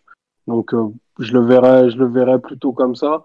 Après, euh, ça, ça, ça, dépend, ça dépend tellement de, de, de l'approche que tu veux avoir parce que tu sais très bien que du coup, si tu alignes euh, Mbappé, Mbappé et Di Maria, tu vas avoir des côtés qui vont être totalement dépeuplés et tu vas offrir euh, et, et, Florenzi ou un contre un hein, de, de, de Rashford et, et d'un autre. Donc euh, ça, c'est aussi quelque chose à, à prendre en compte parce que tu vas, du coup, tu vas appuyer très fort sur les, sur les forces de Manchester parce que Manchester, c'est une équipe qui a vraiment mille défauts, peut-être même plus. Mais par contre, c'est une équipe de. On peut pas leur enlever que c'est une très très bonne équipe de, de transition et quand s'ils trouvent euh, Fernandez et Pogba face au jeu, ils auront pas trop de difficultés à mettre à mettre Ashford et, Martial dans des dans des positions de, de pouvoir jouer des challenges et des défis. Donc c'est ce qui c'est ce qui me fait dire que Danilo dans une zone axiale pour un peu couper cette relation-là, ça peut être une option qui, qui ferait sens. D'accord, bah écoutez, j'avoue être convaincu par l'explication de, Omar euh, sur euh, la façon d'utiliser Danilo et euh, peut-être un peu de, gérer des contre-attaques. Effectivement, je regardais surtout le PSG avec le ballon, mais effectivement, sans, c'est pas rien. Et c'est vrai que Danilo connaît aussi très bien Bruno Fernandez, qui est qui est quand même un joueur clé de Manchester et qui et qui peut aussi faire, faire de gros dégâts. voilà. Pour ceux qui n'ont pas vu, qui ne s'imaginent pas la qualité d'une équipe en transition, vous avez le dernier but inscrit à Newcastle ou l'avant-dernier ce week-end, je sais plus. En tout cas, une très belle action collective. Il y aura peut-être Van de Beek qui va jouer côté droit aussi, puisque, comme il s'appelle, Greenwood n'est pas là, qui lui aussi, pareil, est un joueur qui utilise très bien les espaces. Donc, bon. À voir, effectivement. Simon, Mathieu, vous voulez rajouter? Oui, Mathieu? Juste concernant Manchester, il ne faut pas écarter la possibilité d'une défense à 5 hein, ce match de demain. c'est un système qu'utilise parfois Solskjaer pour, sur des matchs un peu un peu tendu face à des adversaires de qualité. On se souvient notamment du, match face à City un peu avant le lockdown, euh, où il gagne 2-0 du coup, et il jouait à 5 derrière. Il me semble qu'il avait, qu'il avait aussi joué à 5 derrière. Il commence à 5 derrière quand, au parc, oui. Euh, au parc, avant de passer à 4 rapidement avec la. Non, c'est l'inverse. C'est l'inverse au parc. Ils, ils, sont à 4 au début avec beaucoup beaucoup de mal à gérer la largeur et ils passent à. C'est arrière droit du coup et après ils passent à 5 avec euh, Dalot qui rentre? Ouais, c'est ça. Ouais, c'est ça, ouais, t'as raison. Bah, du coup, c'est pas du tout inenvisageable qu'ils qu retendent ça demain face, euh, face au PSG. Mais Mathieu, ils vont mettre qui en défense centrale? Eh ben, écoute, je te, je te, dis ce que, ce que disent les Anglais. Donc, tu as Lindelof qui prendrait la place de libéraux. Normal. Tu aurais l'inénérable Luke Shaw, défenseur central, axe gauche. Ouais. Mais axe droit, c'est qui? Et axe droit, tu aurais, ben, aurais soit euh, Tanzwebe ou, ou Fosumensa qui sont de toute façon attendus si, si tu as une défense à 4 normale. Soit tu aurais McNominay qui a déjà occupé ce poste avec l'Écosse. Donc euh, voilà, c'est un peu, euh, ce serait un peu une défense de fortune, mais bon, de toute façon, même s'il joue à 4 à plat, à côté de Lindelof, tu auras forcément à Paris, vu que Tanzwebe il n'a pas joué, il a pas joué depuis X temps et il faut soumettre ça aussi. Donc euh, c'est forcément United se présente extrêmement démuni à ce niveau. Et s'il joue à 5, du coup, tu aurais cette défense-là et tu aurais Brandon Williams qui, qui serait a priori le, le piston gauche, à moins que Alex Telles soit, soit lancé directement dans, dans le grand bas. Parce que le et, l'extraordinaire l'extraordinaire Daily Express cet après-midi parlait de Luke Shaw euh, central gauche et Telles arrière gauche pour jouer à 4 derrière en fait. À 4, ok, c'est possible aussi. Voilà. Après, euh... bon, une défense centrale Lindelof Luke Shaw. Bah, qu'est-ce que je te dis, Paris, c'est ah, les gars, faut gagner. Hein. faut gagner. la Ligue des Champions, des fois, c'est la folie. Hein, et... je vais pas entendre euh, la moindre excuse demain. Hein. Ça fait, euh, c'est la première ligue. Premier match super compliqué. C'est super difficile de jouer Manchester. Non, mais oui, effectivement, euh, si joue, enfin, si cette, défense-là repart sans avoir encaissé un but du Parc des Princes, alors soit David Derrea est devenu la réincarnation de Gordon Banks fusionné avec Spider-Man, parce que ça suffira pas d'être Gordon Banks, soit... Il est capable, hein il est capable. Je sais bien. Ça, Moi, ça, on sait quand il prend feu, ouais, ça fait, ça fait quelques temps, mais il, a, il a déjà fait des matchs à, à, 13 ou 14 arrêts en, Ligue des Champions. Euh, Depuis qu'il y a eu la prolongation, euh, bon... Euh, il est un peu moins capable. Il me semble depuis qu'ils ont changé des gardiens aussi. Euh, bien Impossible. qu'il n'y a plus l'entraîneur le, gardien qui le suivait face à, depuis l'Atletico. À confirmer, hein, je dis peut-être une bêtise. Bon, s'il y a un mancunien sur le live qui nous écoute, euh, qui va nous dire arrêtez de vous moquer, alors que la première fois que vous êtes moqué de nous, vous avez pris 3-1 à domicile par une équipe de brick and broc qui avait même pas les bons flocages, ce sera pas faux.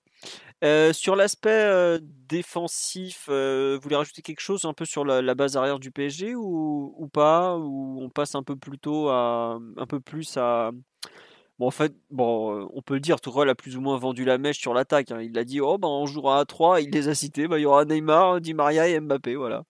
Pas de suspense. Hein. Non, mais si, il y a suspense, c'est la façon dont il va les organiser devant quand même plutôt Neymar dans l'axe qui décroche, Mbappé à gauche, euh, plutôt Neymar à gauche et Mbappé euh, fausse pointe. Je trouve qu'au contraire, pour moi, il y a un vrai débat devant sur comment est-ce qu'on va repartir du Final 8 ou est-ce qu'on va repartir plutôt de, de son idée un peu de la saison dernière à partir du le premier match où il a eu les trois disponibles, vaguement en forme, c'est PSG Nantes début novembre. Et eh ben c'est euh, Neymar à gauche, Mbappé en pointe, Di Maria à droite. Alors on fait un match effroyable ce jour-là, mais à votre avis, plutôt Neymar devant ou plutôt Mbappé devant? Parce que c'est ça la question. Di Maria, on sait qu'il va être côté droit. Quoi. Simon pas Mbappé, seul, pas, Mbappé seul en pointe en tout cas. Soit Neymar euh, faux neuf et Mbappé Di Maria devant, soit Mbappé Di Maria devant et Neymar Herrera sur les côtés. Moi je vois plutôt le. Je vois plutôt aussi le 4-2-2-2 avec euh, Neymar Herrera milieu offensif et et Di Maria Mbappé devant. D'accord. Et Vu l'état de la défense centrale de, Manchester United, je pense qu'il faut mettre euh, les joueurs les plus capables de jouer dans l'axe, à mon avis. Et malgré tout, même si Neymar est, bien supérieur aux, deux autres, je pense que Mbappé et Di Maria sont plus capables de jouer dans une attaque à deux que Neymar. D'accord. Après, est-ce que le PSG, vu le milieu qu'on annonce avec peut-être Gay, euh, Danilo, plus Herrera, n'a pas peut-être besoin d'avoir euh, Neymar très axial pour un peu euh, organiser tout ça, provoquer, récupérer, enfin vraiment jouer comme un 10 quoi un peu? Est-ce que c'est pas peut-être l'idée de Tourelle aussi De toute façon, les... Neymar, les libertés sur le terrain, il se, il se les octroie tout seul, donc on verra bien ce que le match appelle que Neymar joue faux neuf ou milieu offensif gauche, il jouera à peu près dans les mêmes zones, hein, de toute façon. Ouais, ça. C'est-à-dire que la zone va venir à lui, quoi, en fait. Ça change plus, les, ça, ça, change plus les choses pour les mecs autour de lui que pour lui, quoi. Surtout ça. Pour le coup, Neymar, il n'aura pas une position, mais une fonction. Ce sera lui qui aura le, le rôle de, de, lier un peu tous les joueurs sur, sur le terrain. non, sa fonction, c'est d'être le roi, Mathieu. Non, mais c'est ça en fait. Il y a quand même un aspect. Euh, enfin, c'est fou, c'est qu'en gros, on est un peu en train de dire que le match tournera autour de un peu de Neymar, mais c'est après c'est un peu la vérité du PSG depuis qu'il est arrivé. Mais vu les, les, absences parisiennes, je pense notamment à Verratti, Paredes notamment, c'est que même avec Verratti. Hein. Ouais, mais enfin il y a des moments où Verratti est capable de tenir un vrai rôle, notamment de relance, de possession, même de créativité. Tu Verratti, il sait mettre un long ballon qui peut être dangereux pour Mbappé. Là, euh, si tu joues au coup d'envoi avec euh, Gay, euh, Danilo et Herrera, j'ai du mal à voir un long ballon arriver dans la course de Mbappé derrière la défense. Disons que si tu veux reproduire le schéma de Leipzig tu avais deux milieux devant la défense, Herrera, Neymar entre les lignes et ensuite Di Maria et, Mbappé un peu entre le central et le latéral, tu perds par, rapport à ce match-là, tu perds la capacité de, Paredes à trouver Neymar entre les lignes. Et à poser le pied sur le ballon. Les ballons, ils vont pas venir comme ça de, Danilo et, et, de Gay aussi naturellement. Et, et ça peut contraindre Neymar à redescendre plus bas que, ce qu'il avait fait face à Leipzig. Ouais, bah, ça fait pas rêver. Hein. Bah, ça, ça rapprocherait plus le match de, du coup de, ce qu'on a vu face à l'Atalanta. Où on jouait avec un milieu Marquinhos, Gay, Herrera. Alors, à votre avis, est-ce que Neymar va placer plus de 20 dribbles contre Manchester ou pas? C'est la question qui se pose. Non mais j'avoue que le, plan de jeu me, me paraît euh, très très flou à cet instant en fait. Euh, J'aimerais pas être dans la tête de, de Solskjaer, déjà parce que bon, des fois il est un peu bizarre. et en plus parce que honnêtement, lire ce PSG là, c'est super dur, je trouve. Enfin, on, les a pratiquement jamais eu ensemble de la saison et tu sais pas du tout que, à quoi t'attendre quoi. Oui, Omar? Bah c'est, c'est, je pense que c'est là-dessus que Tourol doit insister. Il faut donner aucune référence claire à une défense qui n'a pas l'habitude de jouer ensemble. Donc euh, faut, faut, positionner Neymar en faux neuf en sachant pertinemment qu'il ne, ne respectera absolument rien de ce que la position requiert. Ça étirera Manchester et ça les, ça les mettra dans des positions hyper, confort, hyper inconfortables à, défendre parce que il y aura à gérer et la profondeur euh, pour Mbappé et les décrochages continuels et continus de Neymar. Donc aucune, aucune, aucune lisibilité pour, euh, pour le marquage de, de Lindelof. Et pour moi, l'objectif qui doit être assigné à Neymar dans ce match-là, enfin, il doit rentrer chez lui avec le ballon du match. Tout, rien d'autre que ça. D'accord, petit triplé, et puis hop, à la maison, quoi. Merci, au revoir, et c'est plié. Non, non, mais c'est en plus, c'est vrai que Neymar a, quand même globalement une très mauvaise image en Angleterre. Il se fait traiter de diver, de, tous les noms, de simulateur comme pas permis. Enfin bref, il fait partie des joueurs qui sont un peu les, les plus vilipendés par la presse anglaise, là où un Mbappé est parfois aimé plus que de raison. Et je pense que c'est peut-être aussi un match où il peut rééquilibrer, enfin, rehausser son image, parce que ça sera très regardé. United est quand même une équipe très suivie. Bah, tout le monde dira que ce match ne vaut rien. Ouais, enfin... C'est un premier match de, non, mais de poule contre un Manchester. Euh, il y a une question d'image aussi, Omar. Tu vois, s'il met un triplé, euh, peut-être qu'on retiendra pas le fait qu'à la 14e minute, euh, il a un peu plongé vite alors qu'il se faisait secouer par Wan Bissaka. C'est juste, il y a un peu de ça. Je trouve qu'il a, il a pas souvent, enfin, c'est pas qu'il a pas souvent, il a déjà réussi face à des clubs anglais, mais je trouve que c'est un pays où son talent est pas forcément toujours reconnu à sa juste valeur. Euh, il y a un mmh côté, je sais pas, en fait, il est, il est parfois vu comme un joueur anti-fair play, euh, un peu truqueur, tricheur, et je trouve que bah, c'est beaucoup plus que ça. Nous, on le voit toutes les semaines. Alors, bon, évidemment qu'il est très provoquant et tout ça, mais euh, il a, voilà, euh, le dernier match contre une équipe anglaise, Liverpool, c'était une, masterclass. Effectivement, pour moi, c'est son meilleur match à Paris même. Mais ça a pas, après le match, Klopp et les autres ont dit qu'il passait son temps à plonger, par exemple. Alors que ce jour-là, euh, le problème, c'était pas qu'il plongeait, hein. le problème, c'est qu'il était 10 crans au-dessus des autres. Donc, euh, enfin, ils sont gentils, hein, l'armée des rouquins de Liverpool, mais euh, au bout d'un moment, ils, n'ont pas touché une bille ce jour sur, la le problème, le problème des Anglais, c'est qu'ils connaissent rien au foot, et surtout si ça se passe hors de leurs frontières. Neymar peut faire absolument ce qu'il a envie, tant qu'il n'a pas humilié des crétins dans le, dans le V-Sex, il sera pas pris au sérieux là-bas. Bon, voilà euh, ma petite analyse euh, du jour. Donc Simon, expert en sociaux, vous explique que l'Angleterre ne connaît rien au ballon rond depuis bientôt un siècle. C'est quand même un pays euh, qui nous explique depuis 10 ans qu'Eden Hazard est plus fort que Neymar, donc à un moment donné, j'en tire certaines conclusions. Voilà, pas plus compliqué que ça. Tout à fait, mais c'est vrai que la Ligue 1 est diffusée sur BT et bon, la première ligue sur Sky plutôt, bref. Non, mais voilà, juste je trouve que pour revenir sur Neymar, il a un peu un, compte à régler avec euh, les clubs anglais et j'espère qu'il saura se mettre au niveau et au contraire ne pas tomber dans le bah, dans ce que dans les mauvais côtés qu'il peut avoir. On l'a vu notamment contre euh, comment dire contre euh, ah j'arrive plus à, me retrouver contre Marseille par exemple où il est sorti du match peu à peu. Après United a pas trop des joueurs de ce profil-là qu'à part de ah, peut-être Matic qui est capable de, de, truquer un peu mais les autres bon globalement c'est pas des ils ont pas le vice au corps quoi. C'est pas c'est pas trop ce type de joueur là. Donc j'espère qu'il saura faire le le match que, que j'attends et qu'il est en mesure de faire quoi. Ouais, ce qu'on me dit sur la live, euh, il y a des Anglais qui sont persuadés que Neymar il va pas passer une seule fois One Bissaka en dribble quoi. Ok, c'est un joueur qui défend bien, qui a une vraie une vraie tonicité qui lui permet de rattraper bien des coups, mais euh, c'est pas non plus, euh, enfin c'est pas le même niveau actuellement quoi. Donc à voir un peu ce, ce qu'il va être capable de faire. Mais en tout cas, j'attends beaucoup de lui, honnêtement, sur, sur une rencontre Autant je, souhaite que Mbappé fasse un, bon match et j'ai aucun doute que la moindre de ses accélérations sera vue comme un truc extraordinaire parce que il est présenté. Je crois que c'était vendredi soir lors du match. Après, le commentateur anglais a dit Mbappé le meilleur joueur au monde en transition. quand même, il y a quand même des joueurs un peu dans, le domaine. Mais bref, j'attends un peu vraiment de Neymar voir ce qu'il sera capable de faire face à cette équipe de Manchester qui n'est pas qui n'est pas une version très aboutie à cet instant, même s'il sort d'une belle victoire à Saint James Park. Voilà un peu le, mon, mon avis sur le, le cas du roi. Euh, Mathieu, Omar, Simon, est-ce que vous voulez rajouter quelque chose? Un peu sur le match en général Qu'est-ce qu'il faut en attendre? Qu'est-ce qu'il faut ne pas en attendre? Toi, Omar, tu dit que c'était qu'un premier match de Ligue des Champions. Euh, est-ce que ça peut être aussi une bonne façon vraiment de, de lancer la saison, un peu comme PSG Real avait lancé celle de la saison dernière, par exemple? Oui, là-dessus, là-dessus, je suis d'accord. Alors, euh, on n'envoie pas de message à l'Europe avec un, premier match.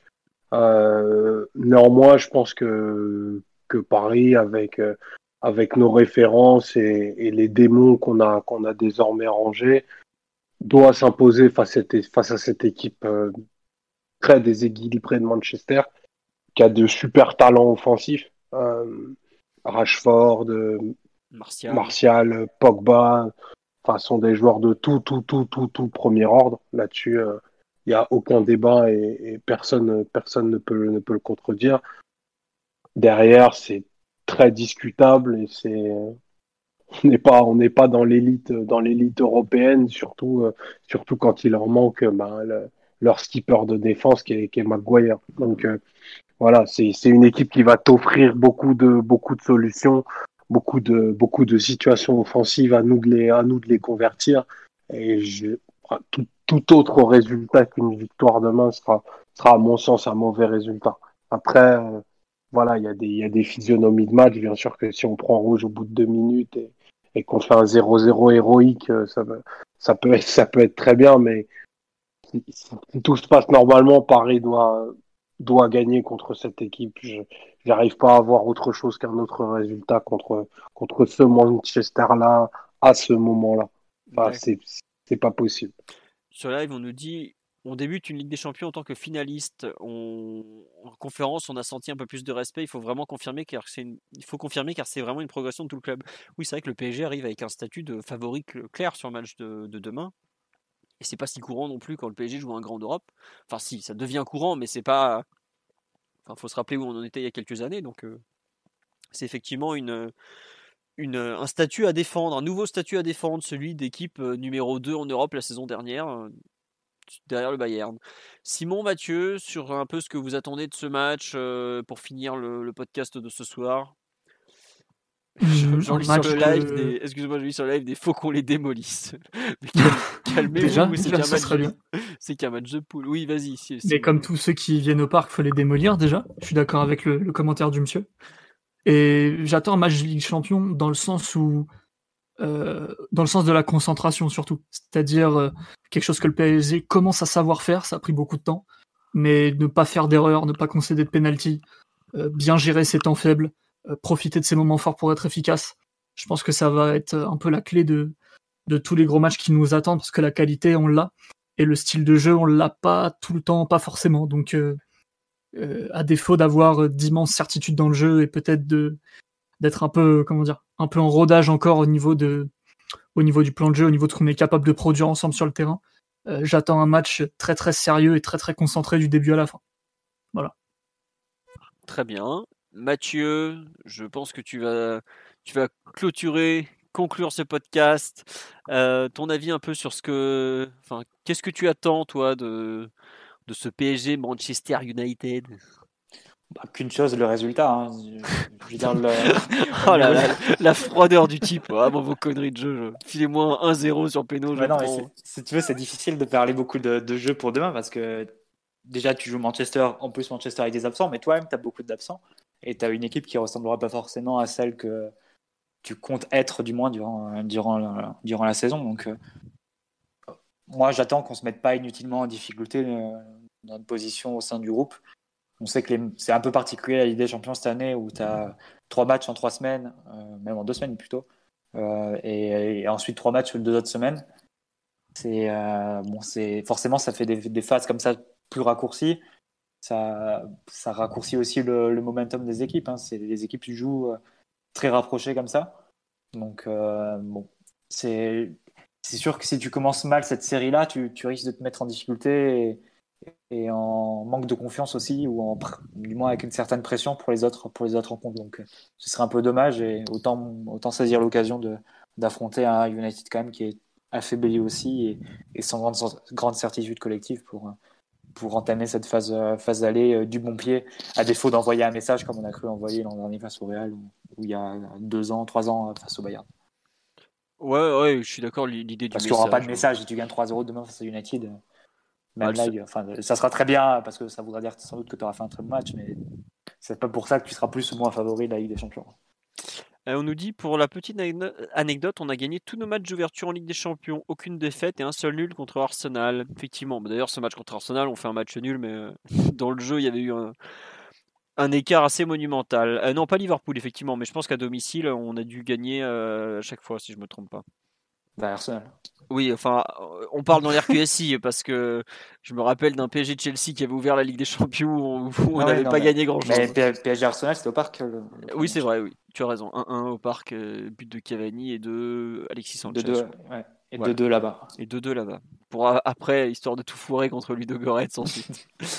euh, on nous dit ce club a pris 6 buts par Tottenham, les amis Tottenham. Mais Tottenham est une équipe offensive cette saison, voyons. José Mourinho s'est renié, son équipe euh, marque beaucoup et prend des valises de buts, donc euh, c'est un autre match. Non, mais pour revenir sur ce Manchester, ouais, effectivement, si possible, commencer par une victoire parce que faut pas l'oublier, ça reste un mini championnat, la phase de poule, donc 18 euh, points à prendre. Si on peut en prendre 3 d'entrée, euh, il y a quand même un autre bon adversaire avec Leipzig. Moi, j'étais assez euh, comment dire circonspect sur le tirage au sort. J'aimais pas trop les, équipes tirées. Donc, si on pouvait prendre d'entrée 3 points, même 6 après deux journées, ça me ça m'irait très bien. Après, euh, l'histoire d'envoyer des messages, tout ça. Si on pouvait ne pas avoir de blessés non plus, un bon match, pas de blessés, 3 points à la fin, même une victoire 2-0 propre, ça serait parfait, par exemple. Voilà. Euh, oui, on me demande de parler des U18. Oui, j'avais mis, j'ai remis dans le sommaire les, matchs des autres équipes puisque ça a repris. On va commencer malheureusement avec les mauvaises nouvelles, celle du hand où le PSG donc a gagné à Ivry 5 matchs, 5 victoires en championnat, mais il a perdu Nicolas Karabatic, donc le ligament croisé du genou, 36 ans. il n'a pas l'air du tout inquiet. Il est persuadé qu'il va revenir comme si de rien n'était. Après le hand, c'est pas non plus les rythmes du foot, donc faut avoir. Mais par contre, c'est un coup dur en Ligue des Champions notamment puisque il y a le PSG a assez mal débuté avec deux défaites puis une victoire contre Elverum, je crois. Mais bon, c'est pas, pas évident de sortir de la poule et surtout le Final Four de la Ligue des Champions de la saison dernière qui n'est toujours pas joué, qui sera joué euh, donc en décembre, je crois que c'est 28-29 décembre à Cologne, se fera sans Nicolas Karabatic. Euh, chez les féminines, victoire 3-0 à Soyeux de mémoire ou Soyeux, je sais jamais. Bon, euh, le Soyeux, voilà, l'usure, Brune, Gayoro et Jordan Huitema. Madame Alfonso Davis, pour ceux qui ne savent pas, donc, euh, qui, qui, permettent au PSG d'être euh, toujours euh, deuxième à deux petits points de Lyon, qui de mémoire a largement déglingué Guingamp ce week-end. Voilà, 4-0. Et enfin, on finit avec les victoires des jeunes du centre de formation. Il y avait deux matchs au programme ce week-end. Il y avait les U19 qui recevaient Montfermeil. Et les pauvres jeunes de Montfermeil ont quand même pris 8-1 au camp des loges. Bon, c'est normal, entre guillemets, quand un centre de formation comme le PSG reçoit une équipe dont c'est qui n'est pas un centre de formation donc ils ne s'entraînent pas une voire deux fois par jour, faut, faut le dire comme c'est. Ils ont pourtant ouvert le score au bout d'une une minute, mais bon après ça s'est un peu mal passé. Euh, Labila en a mis deux ou trois, je me souviens plus. Naguera, l'autre attaquant, a aussi marqué. Xavi Simons a mis deux buts. Il jouait en, dans une sorte de numéro, enfin il jouait en 10, une sorte de 4-3-1-2. Parce que les U19 nationaux font beaucoup d'essais tactiques cette saison. En fait, on a trop de, défense, de joueurs axiaux 12, des fois, c'est 4-3-1-2, c'est 5-3-2. Enfin, on manque de joueurs de côté, d'où le fait qu'on soit avec des, dispositifs comme ça où on peut se permettre de mettre beaucoup d'axios. Donc Xavi Simons qui est capitaine, qui a encore fait un super match, qui confirme qu'il est, est en très grande forme en ce début de saison. Bon match de Bichuabu, pardon, en défense centrale aussi, le, le, joueur de 15 ans qui joue déjà en U19. Et euh, Labila, deux passes décisives euh, et un triplé quand même, donc c'est plutôt pas mal. Euh, Doubi donc a fait un compte rendu sur le live très complet. Même si vous voulez aller lui demander sur Twitter, il vous répondra sans aucun problème à vos questions. Et nos U17 jouaient, je sais plus contre qui, mais ils ont gagné 5-0. J'ai plus la compo en tête, mais pareil, les U17 sont plutôt bien partis. Les U19 sont au pied du podium. Ils ont, ils sont à, ils sont, si je me trompe pas, quatrième. Ils sont qu'à deux points du leader camp parce qu'ils ont perdu des points un peu bêtement, notamment de mémoire contre Le Havre, 2-2 à domicile. Donc voilà. Et pas de Youth League pour eux, puisque la Youth League a changé de formule cette saison à cause du Covid. Et elle, commencera seulement au printemps prochain ou fin de l'hiver, en tout cas, en, 2021 en tout cas. Donc pas de PSG euh, United, alors que ça aurait été super intéressant à voir, mais bon, c'est comme ça. La pandémie est mondiale et malheureusement les matchs du 19 ne sont pas prioritaires. Enfin malheureusement et on peut le comprendre aussi. Voilà, on a fait le tour de l'actualité du PSG pour cette semaine. Euh, on attend toujours le podcast formation. Je suis désolé, je suis complètement dépassé. J'ai pas eu euh, le temps de m'en occuper euh, alors qu'il faudrait le faire parce qu'il y a effectivement beaucoup de choses à dire sur la formation du PSG. Mais en tout cas, Savi Simon, soit on dit il monte en level, oui, il a clairement franchi un cap et la progression est assez folle depuis maintenant quelques mois, le joueur un peu prospect survendu qu'il était à ses débuts est aujourd'hui devenu une vraie, vraie belle promesse. Et un joueur qui compte d'ailleurs, euh, qui est aujourd'hui euh, pas loin, je pense, d'intégrer les entraînements des pros. Donc voilà.